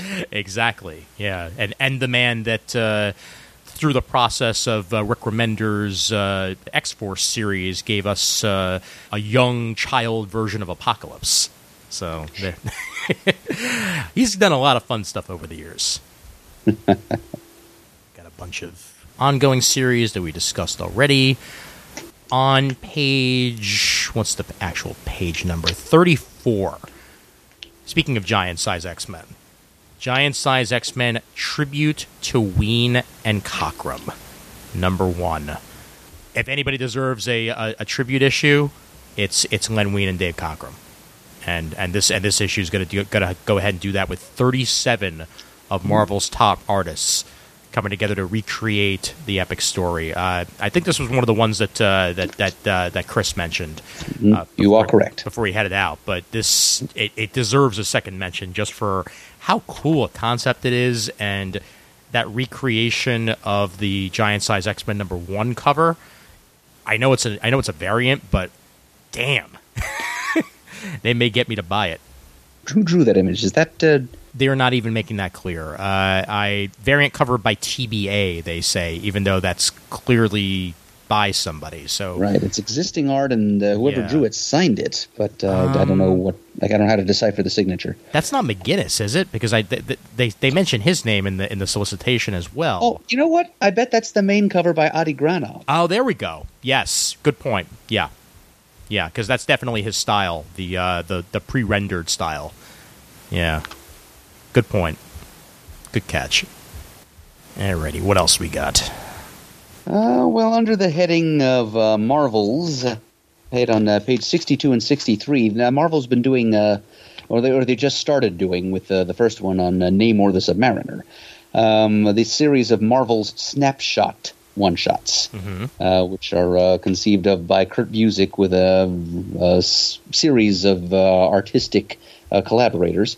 See, on 62, we've got an Iron Man story uh, co written by Busiek and Barbara Randall Kesel, with art by Staz Johnson, and uh, a Spider Man uh, one shot uh, co written uh, by Busiek with Howard Chaykin, art by Chaykin, uh, all undercovers by who else? Alex Ross. And uh, yeah, I'm planning to buy every one of these that they put out. Yeah, it's hard to resist, isn't it? You bet it is. I, I did we did we mention Strange Academy at any point on the show? I, I, think, I think we did. Um, We might have when the first issue was solicited. Yeah. Um, interesting fact. Um, when Pants and I were uh, most recently in uh, the studio, Mm-hmm. uh, like I guess it was the same night that uh, Chris and Shane showed up. yeah. Um, we found that uh, Marvel, somebody at Marvel still has has not lost our contact information yet because they actually sent us uh, an exclusive variant edition of Strange Academy number one. Wow. As like a promo press copy. Oh boy. So somebody over there still knows and likes us, I guess. Okay. Well, that's uh, thank thank them for that because my God, that's that's Scotty Young and, and, and Humberto Ramos. Like that's I, I, I you can't sleep on that. that's great. Whew. Man, oh man. but it's it's basically uh, Hogwarts in the Marvel universe. It's Essentially, yeah. school for young Marvel universe mages. Yep. If anybody's going to do that, uh, Scotty's the one to do it. Okay. Uh, scrolling down. Many more of these one shots. Spider Man 1 with as uh, Howard Chaykin and Kurt Busiek, with art by Howard Chaykin for Spider Man Marvel Snapshots on page 63. Here's something Larry Hama back on Wolverine. But it's not Wolverine. It's I Wolverine. Okay, part of the Marvel 2020 event, I see. Yep. 2020 I Wolverine number one, written by Larry Hama and, and art by Roland Boschi. Uh, it, I, I wonder, is that Albert, you think? Probably. Yeah. Yeah, uh, yeah the text says uh, is the return of Elsie Dee and Albert, the robot Wolverine. Oh, yeah, so Wow. naturally, Hama comes back to do something, and he immediately goes right back to the characters he was writing, you know, 20 years ago when he was doing Wolverine. Go figure. Closer to 30 years ago now. Jeez. Yep. Hmm. Whatever works. All right, part of uh, Nick Spencer's run on Amazing Spider-Man on pages 68 and 69, The Return of the Sin Eater, and Spidey versus a version of the Lethal Legion, uh, which appears to include, uh, and I may be wrong about this, uh, the Grey Gargoyle, Whirlwind, Graviton, or maybe it's Count Nefaria, and um, Pink Helmet Guy. Not sure which classic Marvel villain that is, but I'm sure it's a classic something. Looks really familiar, but I'm not placing it. That's I hate when that happens, but yeah, that's really cool cover there too by uh, by Jose Maria uh, Casanovas. Yeah, I've uh, kind of been taking infrequent dips into Spencer's run, depending on which uh, classic villains he's addressing. And uh, this may be one of those dips. I mean, he's bringing back the Sin Eater, and this time he's displaying uh, an NYPD badge proudly on his belt. And uh, as part of that, it's uh, Spidey versus Sin Eater versus the Lethal Legion. And uh, yeah, I think that's a confrontation I want to read. Yeah, certainly sounds like it should be fun. Marvel Tales Hellstrom number one on page 82. Uh, Gary Friedrich, John Warner, and Warren Ellis with Tom Sutton, Jim Mooney, and Leonardo uh, Manco on art. And a bunch of reprints here. Uh, Son of Satan, Son of Satan number one, Hellstrom Prince of Lies number 12. Uh, but I think there might also be a uh, at least one new story in there as well. Getting into Son of Satan for some reason. Um, is there any project in the works in other media for uh, Damon Hellstrom, as far as you know, Ian? Uh, there was a Hulu series in the works, but I don't know whether or not it got canned with everything else. Because uh, that was, uh, you know, one of the things that was in the pipeline, but I, I, I think it may have been too far along for them to stop it. So this that series may still be coming out in at least a, one season on Hulu. So that's probably why they're they're ma- they're mentioning his name here. Well, I hope uh, we get to see it sometime. Yep. A couple of uh, timely uh, facsimile editions on page 74. Uh, reprint of Amazing Spider-Man number 101 with the first Morbius versus the uh, six-armed Spider-Man. Interesting time in uh, Peter's life that was. Yep. And on page 82, here, uh, right underneath the aforementioned Marvel Tales Hellstrom, we've got uh, a reprint of Werewolf by Night number 32, which is the first Moon Knight. Nice. Moon, Knight uh, will be getting a series on Disney Plus at some point, if I remember correctly. That will be cool to see. Yep. I know a couple of geeks who will probably be watching. Oh yeah. And Moon Knight is also uh, figuring in the uh, current, well, soon to be current uh, storyline in Avengers, as seen on page 83 The Age of Khonshu. Nice. The Avengers find themselves in kind of a Kulan Gath scenario, except this time with Moon Knight and uh, the and uh, uh, ancient Egypt uh, rising from history and overrunning modern day New York. So I I can go all the way down to page ninety six. So if you got anything else in between there, be my guest. I don't believe I do, so take it away, Ian. Okay. Chip Zdarsky, Chris Sprouse, Daredevil Annual Number One, with a cover by Chip Zdarsky that is frickin' gorgeous. Of uh, Matt Murdock in the uh, in the boxing gear, uh, ready to fight, and it's weirdly titled "One More Day." Ah, yes, there's a great deal of uh, uh, s- uh, significance attached to that to those three words Yeah. in the Marvel universe. So, I'm hoping and you know, it means I, he gets. I'm glad you mentioned that, Ian, because I hadn't noticed Chris Sprouse was doing the art. Uh, you may have at least convinced me to give that a look on the shelf. Nice. Yeah, I I don't think that's the one more day they're going for, but Marvel should kind of know better to ever use that term again. yes, its, its radioactive half life has not yet elapsed. Exactly. Yeah, uh, I think this is one more time in the boxing ring for him uh, to to try and perhaps. Uh, uh, you know, since his father was one, uh, maybe go in there and face one of his father's old rivals or something like that. But I guess we're going to find out. Or maybe they are leaning right into the significance of that. Maybe Mephisto is actually offering Matt Murdock a deal of some kind that he may or may not accept. Oh boy. We'll just have to find out. Mm-hmm. I hope that's not the case. Me too. How to Read Comics the Marvel Way, number two on page 101. Most awesome cover ever. The end. It is pretty cool. Yep. Spider Man in the middle of the in the middle panel there. Little help.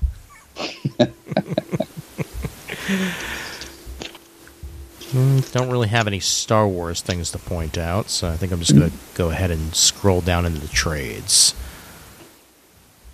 Sounds good to me.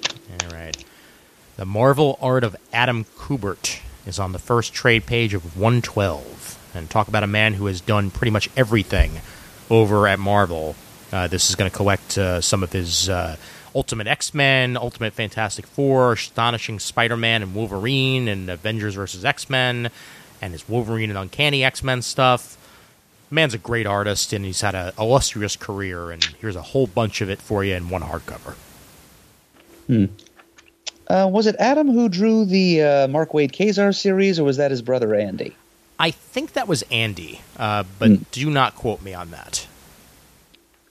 Sometimes I have a very hard time keeping track of which one was which. Mm, yeah, and I, I, I definitely do also. Yeah. Let's see. Maybe the internet will tell me if I put in Kazar and Cooper. Who'd you say the writer was on that one? Uh, it was Mark Waid. It was Mark Waid. That's what I thought. Okay, that was Andy Kubert. Okay. Got a new printing of the Infinity Gauntlet Omnibus. Always worth a mention every time they do it. Mm-hmm. In hardcover Yeah. form. And on the very next page, um, the material in this collection is not that inspired, but the title is Venomnibus, Volume 3, hardcover. Wah, wah. Yeah, this is stuff from the late 90s, early 2000s. Oh, yeah. It sure is. It sure is. Not the best time in Venom's history, and in my opinion, not the best time in Marvel history, but that's just one man's opinion. Yeah, tons of good stuff in there, but a lot of so-so. War of Realms uh, omnibus hardcover coming out as well. So anybody who uh, slept on that and wants it in giant size form, this will be one way to do it, and it's going to include a bunch of the tie-ins as well to try and uh, flesh out the story a little bit. Ah, something that uh, may be of interest uh, to Marvel Cinematic Universe fans in the near future on pages 118 and 119. Yep. The Eternals, the complete saga omnibus hardcover, collecting a whole mess of Jack Kirby's Eternals. Uh, written and drawn by Jack Kirby himself and by uh, a slew of his successors. So, 19 issues of the Eternals on uh, ongoing uh, from 76 on, a 12 issue Eternals maxi series uh, from 1985 86. Um, a couple of one shots, uh, a storyline from the Avengers series, uh, from the uh, I think I think early '80s uh, Roger Stern run, uh, even some what if stories Nice. seven issues worth. So yeah, and of all of this wrapped around uh, a really beautiful Alex Ross cover featuring uh, six of the most important Eternals characters right there front and center, and uh, some of the more minor Eternal and Deviant players uh, shown down below. Yeah. God, that's gorgeous. That coloring make, easily makes that one of my favorite pieces of Alex Ross art ever. It's just so striking, and ugh, the poses are great. It's it's so beautiful. Yeah, so everything you need to know and more for the upcoming film. You know, this this is the material. And then uh, anybody who's looking forward to the Morbius uh, series has a Prelu- Preludes and Nightmares trade paperback to look forward to to catch up on a whole bunch of his stuff over the years. From the likes of Roy Thomas, Gerry Conway, Mike Friedrich, uh, Joe Keatinge, and Dan Slott, and uh, pencils by Gil Kane, Ross Andru, Paul Gulacy, uh, Marco Checchetto, and Valentine Delando. Landry. Interesting selection of uh, stuff here. Uh, interesting in what it omits as much as in what it includes. It's basically just his first couple of appearances in Amazing Spider-Man. We mentioned that his first appearance is, has a facsimile edition this same month, um, but also uh, two issues of Marvel Team Up he was in, a random issue of Fear, in which Man Thing also headlined for a time, and Amazing Spider-Man 699.1. Of all the Morbius stories they could have collected, that's what they go with. Yeah, that's interesting. I guess, I, I guess uh, maybe maybe that's an origin issue. Uh, that's the only thing I, that I can think of because a lot of those point one issues were like time travel esque, like they were you know like missing pieces to uh, to, to characters. So maybe that's what that Gotcha. was. Yeah. Well, anybody who picks up that uh, that trade and wants to tell us, go ahead and go to the super group. Yes. All right, we got uh, Symbiote Spider-Man Alien Reality trade paperback by uh, by David by Peter David and Greg Land. Uh, I'm in for the Peter David. I'm eh on the Greg Land, but I'll live because it's Peter David. Right, exactly. Yep, it's more uh, sto- untold tales of the black suit Spider-Man. yep.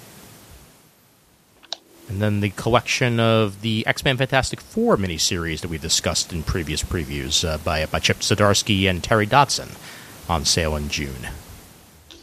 Right, the X-Men want Franklin Richards to live on Krakoa with all the other mutants. The Fantastic Four want him to stay with his family. There's your conflict, and Zdarsky and Dodson just go to town from there. Yeah, pretty good conflict. Hmm, yeah, we can get four issues out of that easily. Mm-hmm. Uh, page 126, we've got a collection of uh, the first arc of uh, Mark Waid and Kev Walker's Doctor Strange Surgeon Supreme. New chapter in uh, Stephen Strange's life as he uh, gets back into medicine while continuing to act as mystic protector of the earthly plane. It's Mark Waid. I mean, it's, it's going to be good stories no matter what. Yeah, it is, and his and his Doctor Strange is good stuff in general. Yep, and this is a really good angle for him to explore. I've been liking it. Now on, on page 141, uh, they have a they have the cover for Fantastic Four Volume Five, Point of Origin, and I know it's not intentional, but because of the way Invisible Woman's costume is ripped, I am getting so many flashbacks to the 90s. Oh, yes. I absolutely see what you mean. Back when she I had the, uh, the, the, the the costume with the missing shoulders and the uh, cutout four on her chest. Right, like the peekaboo cleavage window cut out of the letter. Yeah. Yep. I keep looking up to the thing and expecting to see that pot on his head. Oh God, yeah, the uh, the mask he was wearing because he had those Wolverine slashes on his face. Right, and they got uh, super infected, and he. yeah, yeah.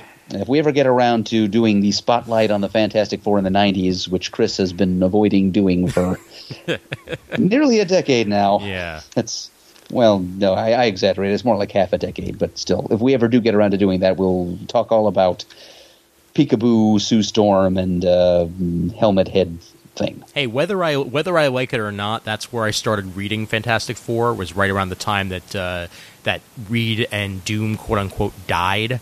So I have I have some insight that I can share on that. So issue. do I, Ian, because Yeah. I started reading only about maybe half a year before that. Yep. So So, there we go. we, we, we, we both received the same early fandom trauma. yeah, we'll, go, we'll we'll poke him in the side enough times, and then eventually uh, he'll have to give in and, and do and do the spotlight.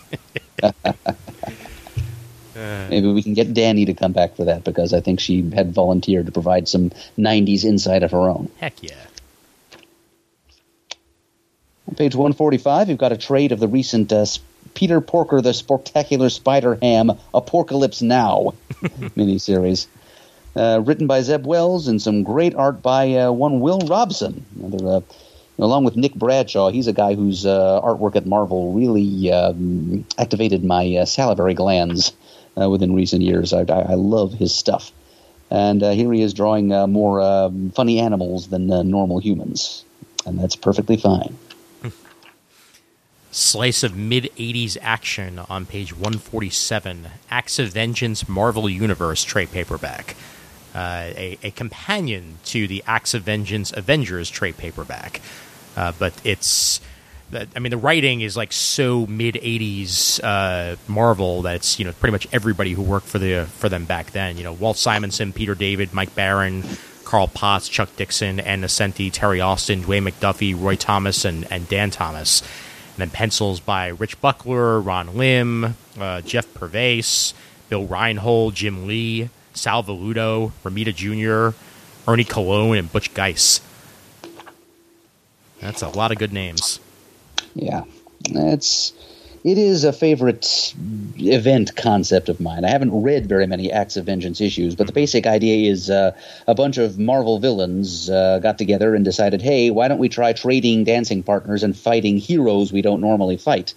And so that was the whole crossover. It's just uh, Marvel heroes fighting villains that they don't normally come up against, Yep. being tested in new ways and usually succeeding anyway. Yeah. And uh, the big backstory was there was a cabal of, uh, of really heavy hitter Marvel villains who were uh, behind all of this. Loki was one of them, and he was kind of pulling strings uh, for reasons of his own. and uh, in the Mar- in the CGS studio, uh, thanks to Matt, uh, he was in kind of a library binding phase. Uh, near the beginning of Comic Geek Speak, and uh, he ended up dumping all of his library-bound volumes of Marvel and DC events in the studio Nice. and uh, Acts of Vengeance is there. But for those of you not lucky enough to have such a handy resource, uh, you could do worse than to pick up the uh, Marvel trades of the Acts of Vengeance event. There were some fun, very early '90s stories in there. You know, in a way, that's also the setup for uh, the Old Man Logan uh, series. As eventually, you know, the all the villains, you know, get together and they're like, "Hey, we could probably defeat all the heroes if we just go ahead and team up for once." And uh, that time, they were a bit more successful. Brainwashing Wolverine to kill everybody is a good way to do it. yeah, Another uh, Daredevil Epic Collection. Uh, this one has more Nocenti uh, era uh, Daredevil being released this month as well on page 150. Last Rites is the collection, volume 15 in, in the Daredevil Epic collections. on page 153, we've got a good companion to the uh, Empire crossover. Avengers Live, Kree, or Die. It's a bunch of latter day uh, clashes between the Avengers and uh, the Kree Empire. They're not going to go so far as to collect the entire uh, Operation Galactic Storm crossover in here, but it's some of the fallout from that, uh, including the um, Live, Kree, or Die eponymous uh, crossover that ran through a few uh, post Heroes Reborn Marvel titles in uh, the late 90s. And speaking of Heroes Reborn, Oh, I wish I hadn't. the collection that no one wanted on page 154, written by Rob Liefeld, Jeph Loeb, James Robinson, Jim Lee, Walter Simonson, and more. Some great names in there, and uh, penciled by Liefeld. Joe Bennett, Ed Benes, Brett Booth, Ron Lim, Michael Ryan, Terry Shoemaker, and more, with a cover by Rob Liefeld. But it's not that cover, and I wish they had the balls to just use that cover. Use the the giant breast Captain America cover by Rob Liefeld. All right, just I know it was a promotional image and never wound up on a comic, but it's the image you think of when you think of Rob Liefeld, Captain America. Yeah, they, they don't seem to have the guts. oh boy. Yep. yep. You're right. Uh, very few people wanted this collection, including probably some of the big names who were actually Yeah. responsible for it. I, I, I and I, I bring this up whenever I bring up uh, Heroes uh, Heroes Reborn uh, that everybody forgets that like the last thing that Heroes Reborn had was a giant like rewriting of the universe where Wildstorm and Marvel were part of the same reality. Oh, I I never forget that. That that, was, that was in the uh, the thirteenth issues Yep. of those uh, four series, right? hmm Yeah, and it was all written by James Robinson. that part I did forget. wow. Yeah, yeah, it was it was it was actually a lot of fun, and uh, probably the most fun I had through that through that entire uh, Heroes Reborn uh, run. So go figure. All right, and that's it for Marvel for me. All right. Onward to Um, Dynamite, right?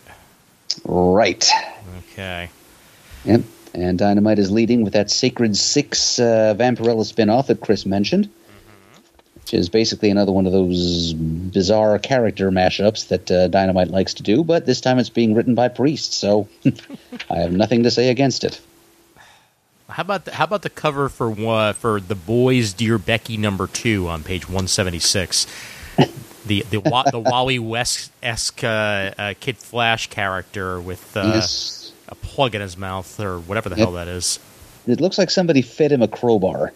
Yeah, there we go. That probably makes more sense. uh, Wally West just can't catch a break. Mm, I know. I know. No, no, that's not Wally West. That's uh, Eric East. Yeah. I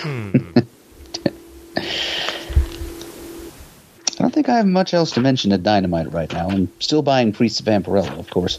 Yeah, uh, I think I'm pretty good too, so let's go ahead and move on. Okay. To Boom. To boom it is. Okay, starting off with on page.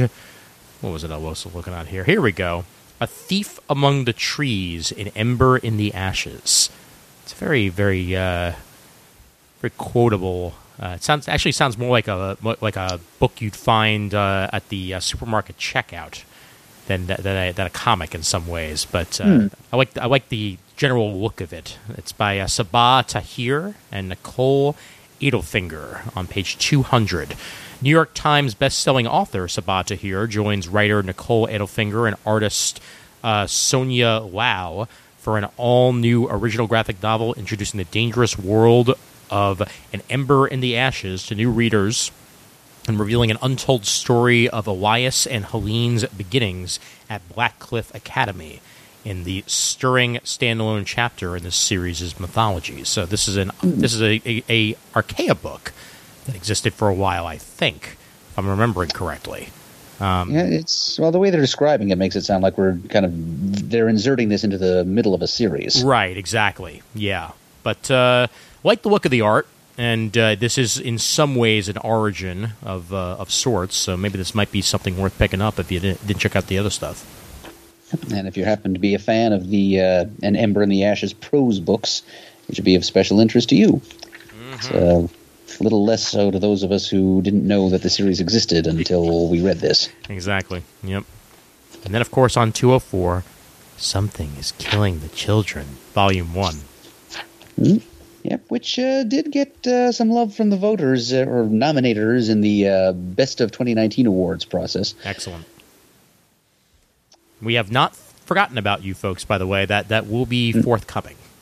Oh, yes, yes, yes. I'm sorry. We probably would have uh, gotten to you this week uh, if I'd known that um, all this uh, coronavirus cancellations were going to happen and that I would have uh, uh, that I would be able to participate in recordings this Yeah. week. But uh, we'll yes, you will soon learn the winners of the Best of 2019 awards. You sure will.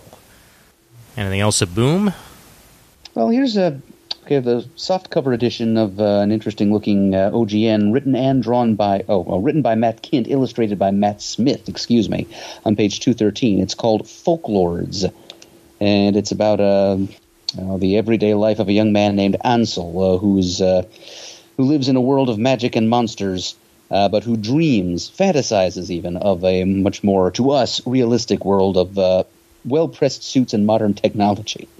So it's kind of a funhouse mirror version of fantasy escapism, you know, taking that idea and turning it inside out. A kid who lives in a world of fantasy and who dreams of technology. Interesting.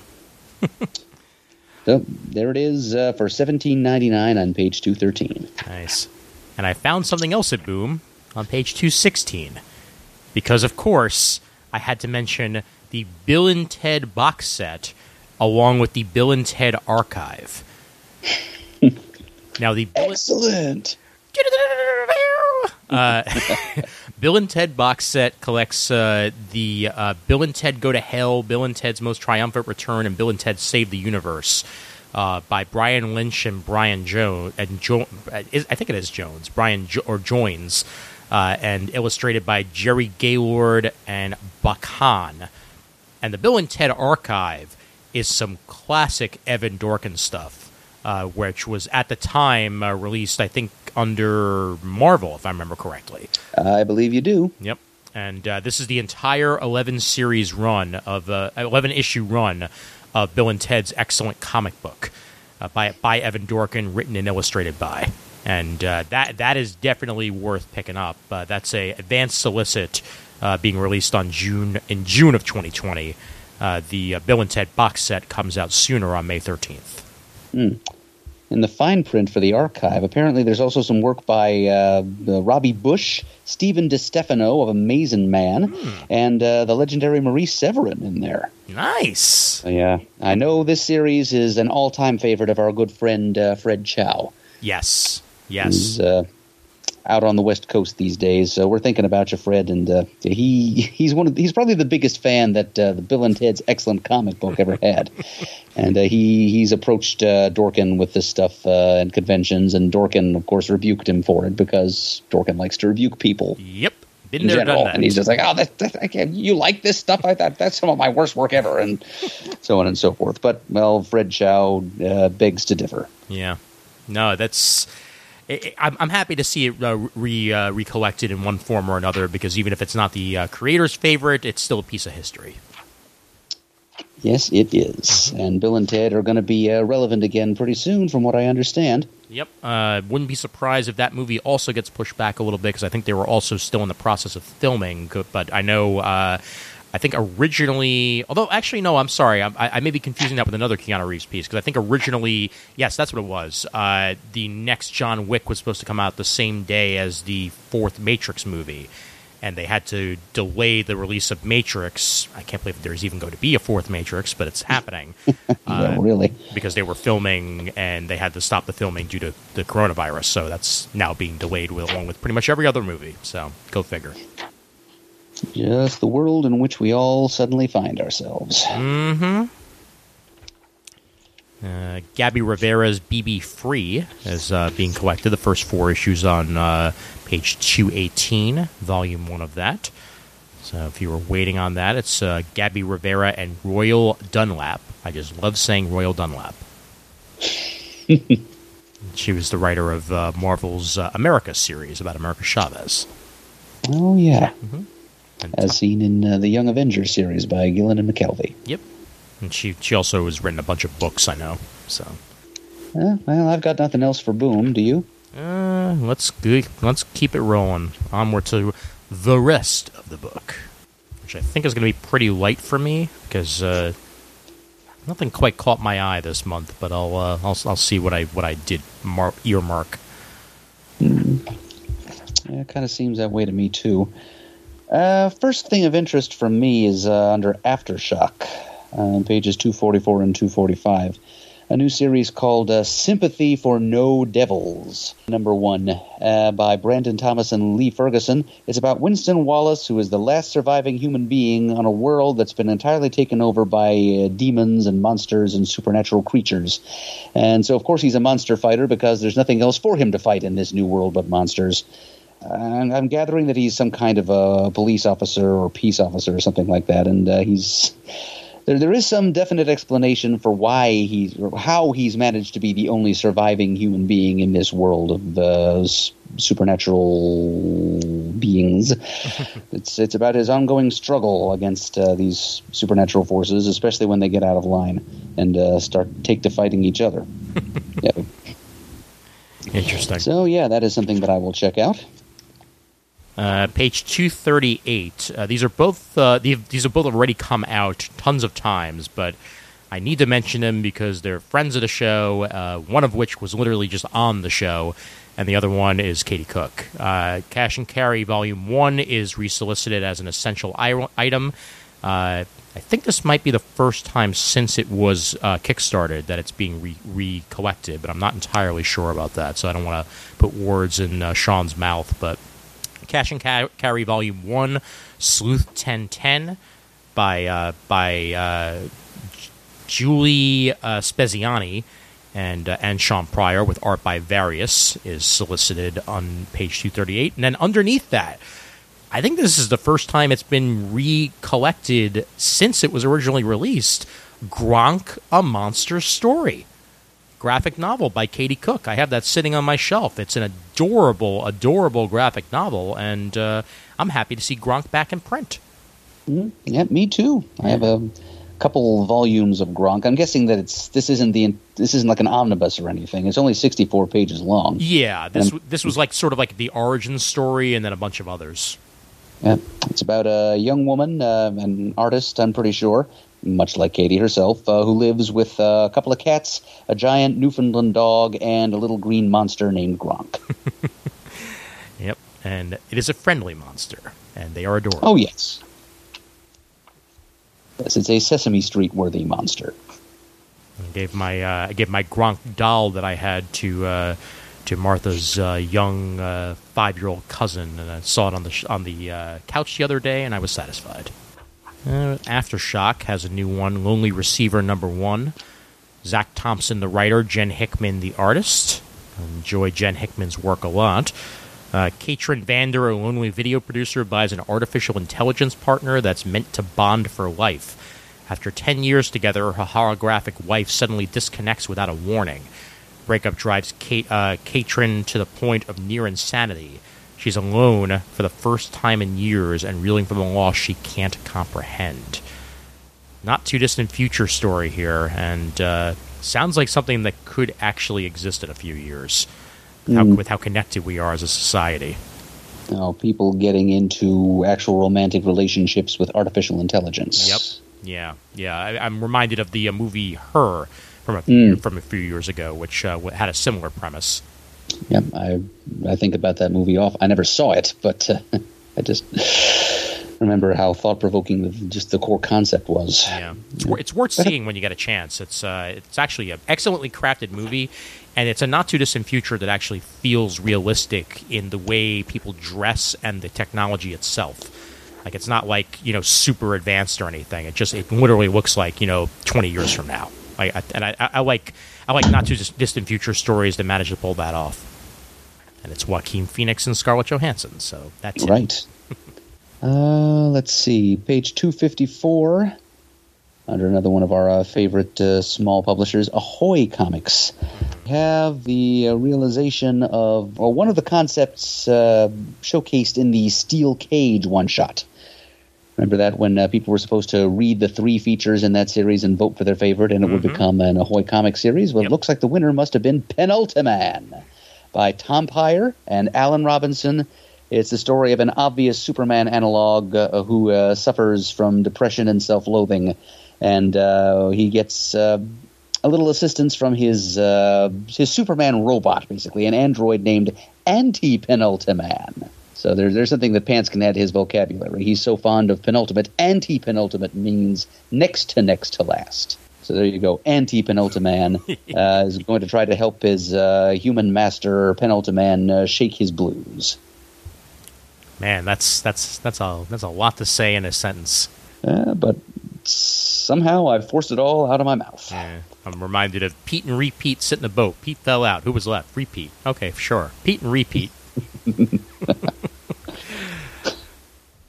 uh, page 254, uh, a, uh, a favorite of ours, uh, Dragonfly and Dragonfly Man, is collected in trade paperback. Uh, Tom Peyer on the writing, and Peter Krause and Russell Braun on the art, with a cover by Jamal Igle. These are the uh, stories from before their universe switch, as Dragonfly and Dragonfly Man live their lives in their own universes, including the Free Comic Book Day issue and the miniseries. The follow up to the miniseries that I nominated, The Wrong Earth, which I nominated for Best Miniseries of 2019. And uh, so this is just a further exploration of the two characters' worlds, and it uh, it's here in trade paperback. It comes highly recommended by both of us here. Yes, it does. Hmm. Archie, I don't know if I mentioned this the first time around, but there's a Super Duck series by Frank Tieri and Ian Flynn. This is the uh, the second issue of the four issue miniseries, but the art style looks very Ducktales, like modern day Ducktales, like the reboot. Mm-hmm.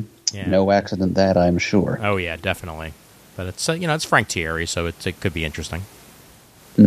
Yeah, it mentions uh, a certain rich Scottish duck showing up in issue number two. So yeah, they're they're aware of what they're doing here. Yeah, I'm sure his name will be Duck McScrooge. J.T. Krull, uh, the first issue out of Aspen Comics uh, of uh, Soulfire Exiled, uh, three issue limited series. Uh, J.T. Krull and Jordan Gunderson, uh, and I, I, I, think we discussed that. you know, it's nice to see Aspen putting out things that aren't just art collections and and uh, mm-hmm. collections of their older things, and this is uh, a good way to do it with uh, with JT Krull, um, who I've, I've, enjoyed his uh, his work in the past, and uh, this is going to be uh, you know hopefully the beginning of something new for the the Soulfire character. Hmm. Yeah, yeah. There's there is, or at least can be, more to Aspen than just endless Michael Turner retreads. It's true. you know, our, our friend and listener V. Ken Marion has done uh, art for a, a bunch of uh, Aspen publications. Nice. And there's something pretty original that has come out from them uh, very infrequently uh, called Zoo Hunters, which is about a father and son team of cryptid wranglers who travel from planet to planet hunting rare animals for intergalactic zoos. Hmm. Um, it's by a writer artist named Peter Steigerwald. It's a great concept, beautifully done, but uh, like it's like an issue every three years Oof. comes out. Yeah, that's bad. It's, yeah, it's it it is. Yeah. I'm sorry. It's it's it's an example of uh, an, an, original thing that Aspen's been publishing. I'm just sorry that they're not publishing it more often. That's a shame. Yeah. Well, maybe people will notice it when it's finally done. uh, here's hoping. Yeah. Uh, issue three of J. Michael Straczynski's The Resistance uh, out on uh, page 277 as that's as that continues there with uh, art by the amazing Mike Deodato Jr. For fans of Doctor Who, on page 282, uh, looks like they're putting out an audio CD of the of a Donna Noble story. Uh, so it's uh, it's written by by Jacqueline Rayner and uh, starring Catherine Tate as Donna Noble. So that's uh, more more Catherine Tate uh, Donna action for any of you Doctor Who fans out there. Mm. I'm assuming Catherine Tate played the character originally. You are correct. Yep. Okay. Yeah, she was uh, she was one of uh, one of the, uh, the, one of the companions of. Uh, uh, damn it! Uh, he played the Purple Man also. oh, Christopher Eccleston? No, not not Eccleston. Next one. Um, oh, dang it! Yeah, David Tennant. David Tennant. Thank you. Yeah, yeah tonight's not a names night for me. I'm I'm, I'm going to be forgetting every everybody's names, even people that I know very well. But yeah, Dave, Dave, Dave she was one of uh, David Tennant's uh, uh, companions on the show for quite some time, and uh, they had a wonderful rapport going back and forth. Catherine Tate's just a funny woman. Yeah, Pants would probably agree were he here. Mm-hmm. I am continuing to scroll, so be my guest if you have anything else, because Got to get past the TNA and find myself some new stuff. Yeah. Uh, well, there's something that I think Chris would very much like to know about on page 298. It's another one of Garth Ennis's uh, recent string of uh, war comic original graphic novels. Uh, it's called The Stringbags. Uh, it's uh, produced in tandem with artist P.J. Holden, and it's about uh, well, a group of uh, seaplane pilots of the British Royal Navy, the swordfish crews of early World War II. Yeah, so that's that's more uh, wartime aviation storytelling for Ennis, and uh, I'm sure Chris will want to check that out. Very cool. Yeah, he does love his wartime, doesn't he? Yep, uh, Chris and Garth Ennis both.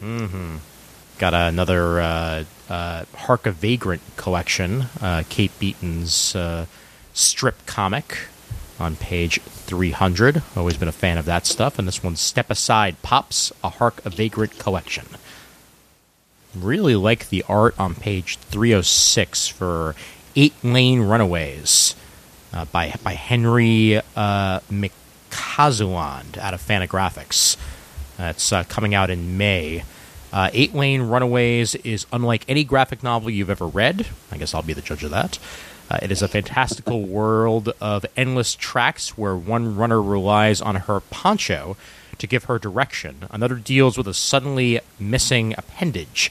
There's also algebra dogs, a juice institute, and a helping network that consists of miles of strings that provide that no matter how far apart, the friends you can rely on are the ones you met while pacing life's twisty, turny trails. Yeah, it's it, it does look graphically different from any graphic novel I've personally ever read. Oh, yeah. Just relying so much on overhead, uh, uh, like aerial uh, perspective visuals Yeah. of so many of the characters and uh, and the paths that they tread. and it looks almost like inspired by uh, oh, video game graphics. Definitely, yeah, yeah. I mean, I'm I'm I'm intrigued, and I I, I would love to know what a juice institute is. So that's uh, I'll have to read to find out. I'd like to submit my application to become a resident. Oh yeah. On page 308, we've got uh, the 25th anniversary edition of Howard Cruse's Stuck Rubber Baby coming out from First Second Books, which is a tale of uh, uh, uh, race and uh, sexuality uh, in uh, 1960s Alabama. And I can remember reading about Stuck Rubber Baby um, early on in my life as a comic collector in the comic shop newsletter that used to get uh, stuck in with your weekly comics purchases at your local comic shop. and it was one of my first uh, encounters with indie or art comics, just uh, the comics that didn't directly involve superheroes. And it's kind of sobering to me to realize that that was indeed 25 years ago. That's yeah. Time flies, my friend. Time flies. Uh, that it do. Well, I got something for the youngins on 315. Bone Adventures Volume 1 Finders Keepers. Uh, written and drawn, of course, by the one and only Jeff Smith. And uh, this one uh, is, is two hilarious tales to delight beginning readers. Uh, it's the Bone Cousins as they find a coin, Finders Keepers, but the boys can't agree on how to spend it. That sounds sweet and adorable. Yep, looks like it's uh, the young Bone Cousins. Might even take place in Boneville. Yeah, certainly looks that way. Yeah, yeah. So that's maybe uh, all ages appropriate, but I mean, heck, it's it's it's bone it, it's bone stories. More bone content for the hardcore fan. It's you know whether you're young or old. Uh, if you love bone, you should probably buy this. Send out a signal flare to the illustrious founder. Yes, I'm, I'm sure he will receive that signal too. Get a copy and share it with his girls. Oh yeah, no, Deemer's definitely picking that up. On page 321, uh, there's a graphic novel called Act by Kayla Miller. Uh, it's this is part of the Women in Comics uh, uh, branding that they did this month uh, for for previews. Uh, and how do you know when the person who can make the difference is you? Olive is excited to start sixth, sixth grade, new teachers, new experiences, and a field trip to the big city with her best buds. But when Olive finds out that a school policy is keeping some kids from going on the trip, she decides to act. Hence, act. Ah, I see what they did there. On that same couple of pages, looks like Hermes Press is uh, reprinting um, uh, the old uh, paperback novel tie-ins uh, to the Dark Shadows Gothic soap opera. Interesting. Apparently, uh, I didn't realize that they had produced Gothic novels to tie into those Gothic soap operas, but uh, they apparently uh, published 32 of them, wow. and now they're being reprinted. Well, th- there were hundreds and hundreds and hundreds of episodes of that of that show, so Mm. had to have been tie-ins eventually. I'm sure. Yeah. So those of you out there who are uh, devoted to that uh, cult classic of television um, and would like to read some prose related to it, uh, you might not have been aware that these things existed either. But Hermes Press knew, and uh, they're giving them back to you, or possibly giving them to you for the first time. So give it a look if you're a fan. And speaking of fans, 325 Ghostbusters art book. So that's uh, yeah. anyone who's a fan of the uh, the old school uh, Ghostbusters movie. Celebrate the legacy of the pop culture classic with a collection of the art behind it. Looks like a fine coffee table book. Yes, indeed. Looking forward to that new movie if and when it happens. I mean, I know it's happening, but we don't know when. Page 328 um, from the, the publisher It's Alive, uh, which is also publishing the continuing adventures of Chuck Dixon's Airboy on page 327, I notice. Uh, we've got a new series called Holler, written and drawn by Jeremy Massey, which is the misadventures of a 1990s grunge garage band living in the Appalachian Mountains of Virginia. Sounds like good grungy fun, and if it weren't five ninety nine for a thirty two page eight by nine comic, I'd probably try the first issue. Uh, alas. Page 338 Pang Action Sports Adventure out of Oni Press. Welcome to the all world school of sportsmanship, where kids from all over train to become the best athletes in the world, obsessed with even the most marginal sports. Pang follows students Rocky, Sassy, Ven, and Radley, also known as the Footnucks. Together, they will master action packed fringe sports like kickball, breakdancing, and hacky sack. you had me at kickball.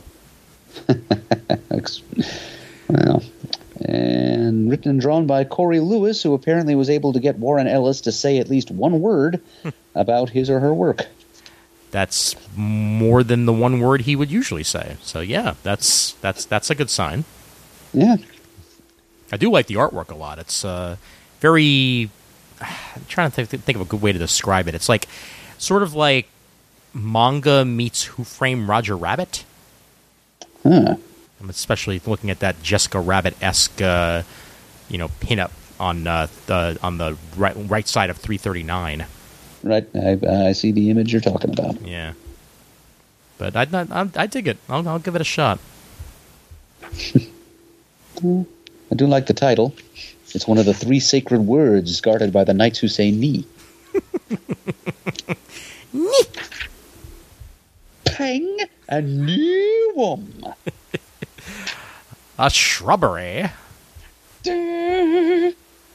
right, and I think that's almost everything until manga for me. Uh, yeah, I don't have that much else uh, to mention myself. Uh, though I actually do have something to mention in manga myself this time. Uh, I'm, I'm guessing it'll be on your list too. All right, cool. Page 358, we've got another uh, collection of uh, quality British comics uh, coming at you from Rebellion slash 2000 AD. This one is called Smash Special, um, with uh, written and drawn by various, including John McRae, Rob Williams, and Charlie Adlard.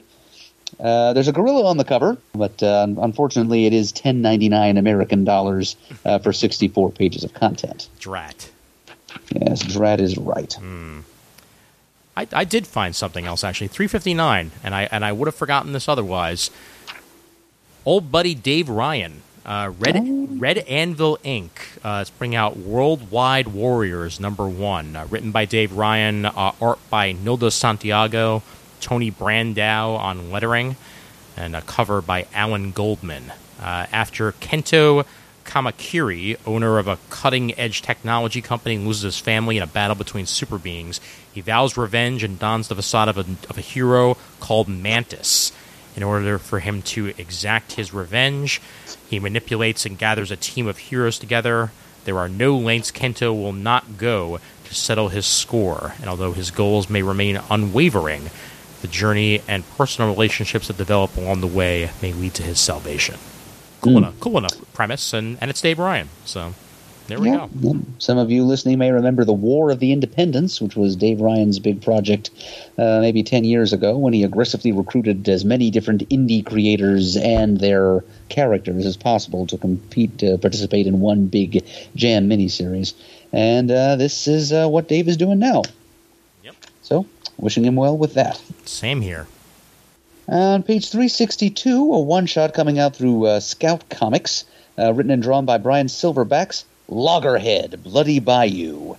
It's, I I do enjoy some uh, avenging swamp creature adventures, and uh, that's basically what Loggerhead is. It's a cross between TMNT and Swamp Thing from the looks of it. It's, uh, it's a, a different kind of mutant turtle uh, who um, emerges from the bayou to uh, act as protector for uh, some children who are uh, in danger from uh, runaway uh, industrial resource harvesting. So there, there's there's an ecological message to it, but most importantly, there's a giant freaking turtle guy that uh, beats people up. so I'm I'm glad that you that you stopped on 362 by the way because uh, Vlad Dracul by Andrea Mutti, mm, a, a name that uh, that uh, that I'm quite familiar with, and uh, yes, I- I Chris see- will tell you that uh, it was uh, Mutti who provided the art for. Uh, Rebels, uh, the, the the Revolutionary War series uh, from from Dark Horse a little while ago. indeed, yep. And uh, here we have uh, have Andrea Mutti on writing and art, uh, and it's about uh, Vlad Dracul II, the Impaler, the son of the dragon, who was a, a warlord, a warlord, a voivode, a guardian warrior, an iconic historical figure who was set, who was able to successfully strike fear into the hearts of the fearsome Ottoman Empire. So it looks like another step in the history for uh, for Andrea. Yeah, quite a get for Scout Comics to be the one uh, publishing this. Yep, definitely. So yeah, I think I just uh, I think you've just convinced me, Ian. I will be uh, picking that up too. Excellent. And then uh, 365, uh, Storm Kids Hyperbreed. It's Wheezy. She's back. Louise Simonson, uh, Guy Dorian, and a cover by Walter Simonson. You had me at that, really. Yeah, the concept is uh, space opera involving space pirates, but yeah, it's it's the, the creators of the real story. Here. Oh, absolutely. Yeah, yeah. Any anything anything Louise puts her puts her hands on is bound to be good. And Chris already uh, gave us the monthly TwoMorrows report. Mm-hmm. And uh, oh, something worth mentioning under Valiant on page uh, 379, we've got a new Shadow Man series uh, featuring Jack Boniface, everybody's favorite saxophone playing houngan, uh, tackling the forces of uh, New Orleans voodoo, uh, written by Cullen Bunn, with art by Jon Davis-Hunt. Nice. Yeah. Cullen Bunn's a, a, a good guy to get on that in any way, shape, or form. So, You betcha. yep. And also on page 382, uh, the six issue Visitor miniseries written by Paul Levitz is coming to its conclusion. Which means a trade should be forthcoming. Uh, one would think. Um, under Vault on page uh, 387, uh, I've just uh, recently. Uh, I do watch a lot of Futurama reruns on the Syfy channel, and um, I've been seeing ads for an upcoming series called Vagrant Queen on that channel. And uh, I don't think I realized, although I probably could have guessed, that it was uh, based on a comic book series. Oh, wow. And it's uh, it's written by Mags Visaggio, one of your favorites, Ian Yep. and it's uh, right. It's coming out through Vault on page three eighty seven. You see the solicit for the fifth issue. Very cool. I wonder if she came up with the concept first and then it became a series, or, or the other way around. Good question. Yeah, it's a good chicken or the egg question. Yeah.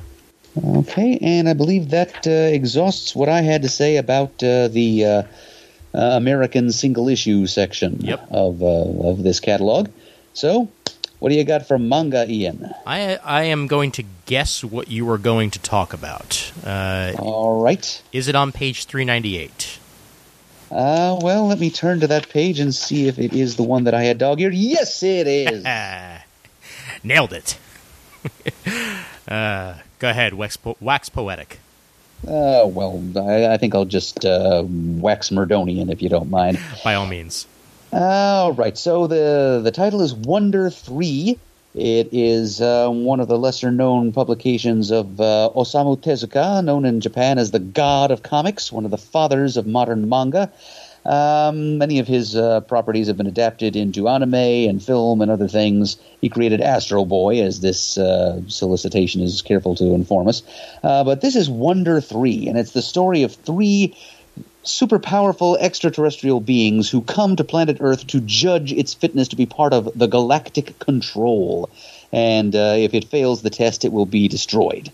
And uh, these uh, super powerful aliens uh, uh, possess the bodies of three cutesy little cartoon animals a horse, a duck, and a bunny.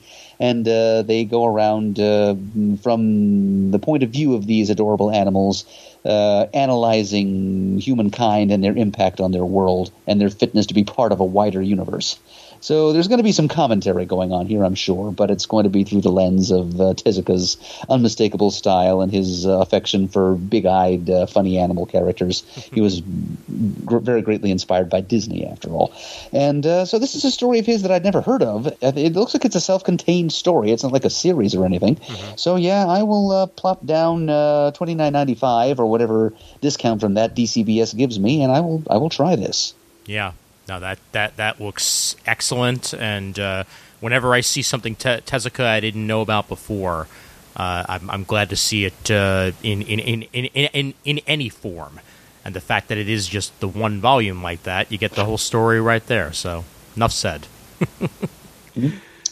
right ho. Yep. Uh, I am going to go to page 421. Uh, it's called Not Your Idol out of Viz.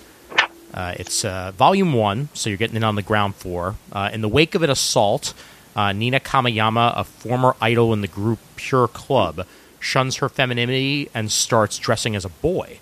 At high school, she keeps to herself, but fellow student Hikaru Haruichi realizes who she is.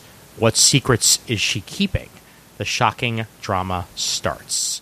It's a psychological mm. thriller uh, about a girl who gives up her life as an idol uh, after being assaulted by a fan. Mm. Well, gives up her life as a woman, no less. Exactly. Yeah. Mm. Very, very interesting premise, and I'm, I'm, I'm intrigued to see where that one uh, is going to turn, and just, just how, just how much of a psychological thriller it is. So, the art and story is by Ao Makino on that one. Not your, not your idol, volume one. 421. And I will throw out one more, almost for the name alone. It's now a hit anime streaming on Crunchyroll, but I love this name so much. High School Prodigies Have It Easy, Even in Another World, Volume 1. Another one of those run on titles that uh, manga creators are so fond of. Yep, that's called translation, my friend. That's called translation. Mm. Yep. Uh, after crash landing in a foreign land filled with magic and monsters, most people would wonder what to do next. For seven of Japan's greatest high school geniuses, the real question is how much are they allowed to mess around? that sounds like what I would have done in high school. Yep, sounds like fan service will abound. Yep. And the all uh, volumes one through six of the manga are already available. Uh, but uh, this is this is volume one out of Yen, and like I said, the anime is also streaming on Crunchyroll if you feel like just watching it instead of reading it. I think that is just about it from me. Let's yep, see. And I flipped through uh, the back of the book a couple of times. About the only thing that uh, really interested me was on page 91. Mm-hmm. Some lovely enamel pins featuring classic Sesame Street characters and even some Mr. Rogers' Neighborhood characters. Nice. oh, I did find one final manga, 427, because uh, this is this is a this is a I think also an anime if I remember correctly, and it's a food ma- uh, manga. And you know I love talking oh. about those. Restaurant to Another World Volume 1. It's a awesome premise. Somewhere in Tokyo, there is a certain special door. Most days, it stays closed and unmoving. Curiously, it opens up exactly once a week to welcome dwarves and dragons and elves who cannot wait for another chance to enjoy the inviting and comforting food of a restaurant from another world. Huh. you notice they're cross promoting it with one of your favorites, Delicious in Dungeon. Yes, indeed. Yep. And uh, Restaurant to Another World, I think, is a short form anime, if I remember correctly. That's on that's on Crunchyroll. And oh. I've been I've been wanting to I've been wanting to check out the uh, the manga, and and here is volume one for me to do so on page 427. So that is definitely happening. Whether I pick it up at a con or whether I, I pre order it from somewhere, that is going to be a part of my collection. Yeah, I can understand why they paired it up with Delicious in Dungeon here. I mean, it's they're, they're both involve both uh, Dungeons and Dragons style fantasy adventure and yep. cuisine. Yep. One one is about going into a dungeon to uh, get the ingredients to cook, and the other is about inhabitants of dungeons coming to the human world to uh, eat in a restaurant. Reminds me slightly of the uh, of the bar that the mystical characters in the DC universe uh, like to like to go to. Uh, the, the, the the one that uh, was in Willingham series uh, of uh, of characters. I know, like oh right, Shadow Pact. Yeah, um, Shadow Pact. Thank you. Yeah, yeah. yeah I think Tannarak was the proprietor of it, uh, or was it Jim Rook that took over from Tannarak? I think it started with Tamarack, but uh, but yeah, that the, the the door would move, and uh, you know you had to know where the door was in order in order to, to actually enter the bar. So cool times, and that, ladies and gentlemen, is a bolt shot. Hmm. All right, listen to it clinking gently as it hits the ground. Excellent. And and as usual, a solid two and a half hours of action. we are indeed wordy bitches. We are, whether we like it or not. Yep. All right, you ready to speak some more words? Ready, Freddy. All right, here we go. If you would like to send us an email, our email address is comicgeekspeak at gmail.com. If you'd rather leave a voicemail, you can call 267 702 6642. You can follow us on Twitter. Our handle is at Comic Geek Speak. You can like us on Facebook. Also on Facebook, you can join the Comic Geek Speak super group to engage in discussions with your fellow CGS listeners and fans. And uh, you can do the same thing at our uh, online forum at thecomicforums.vanillacommunity.com. Leave some feedback about this episode there and let us know what you're looking forward to from this month's catalog. We'd like to give special thanks to those of you who have donated monetarily to the show in the past. We really appreciate it. The show would not be what it is today without your help. And as always, we are uniting the world's mightiest heroes one list at a time.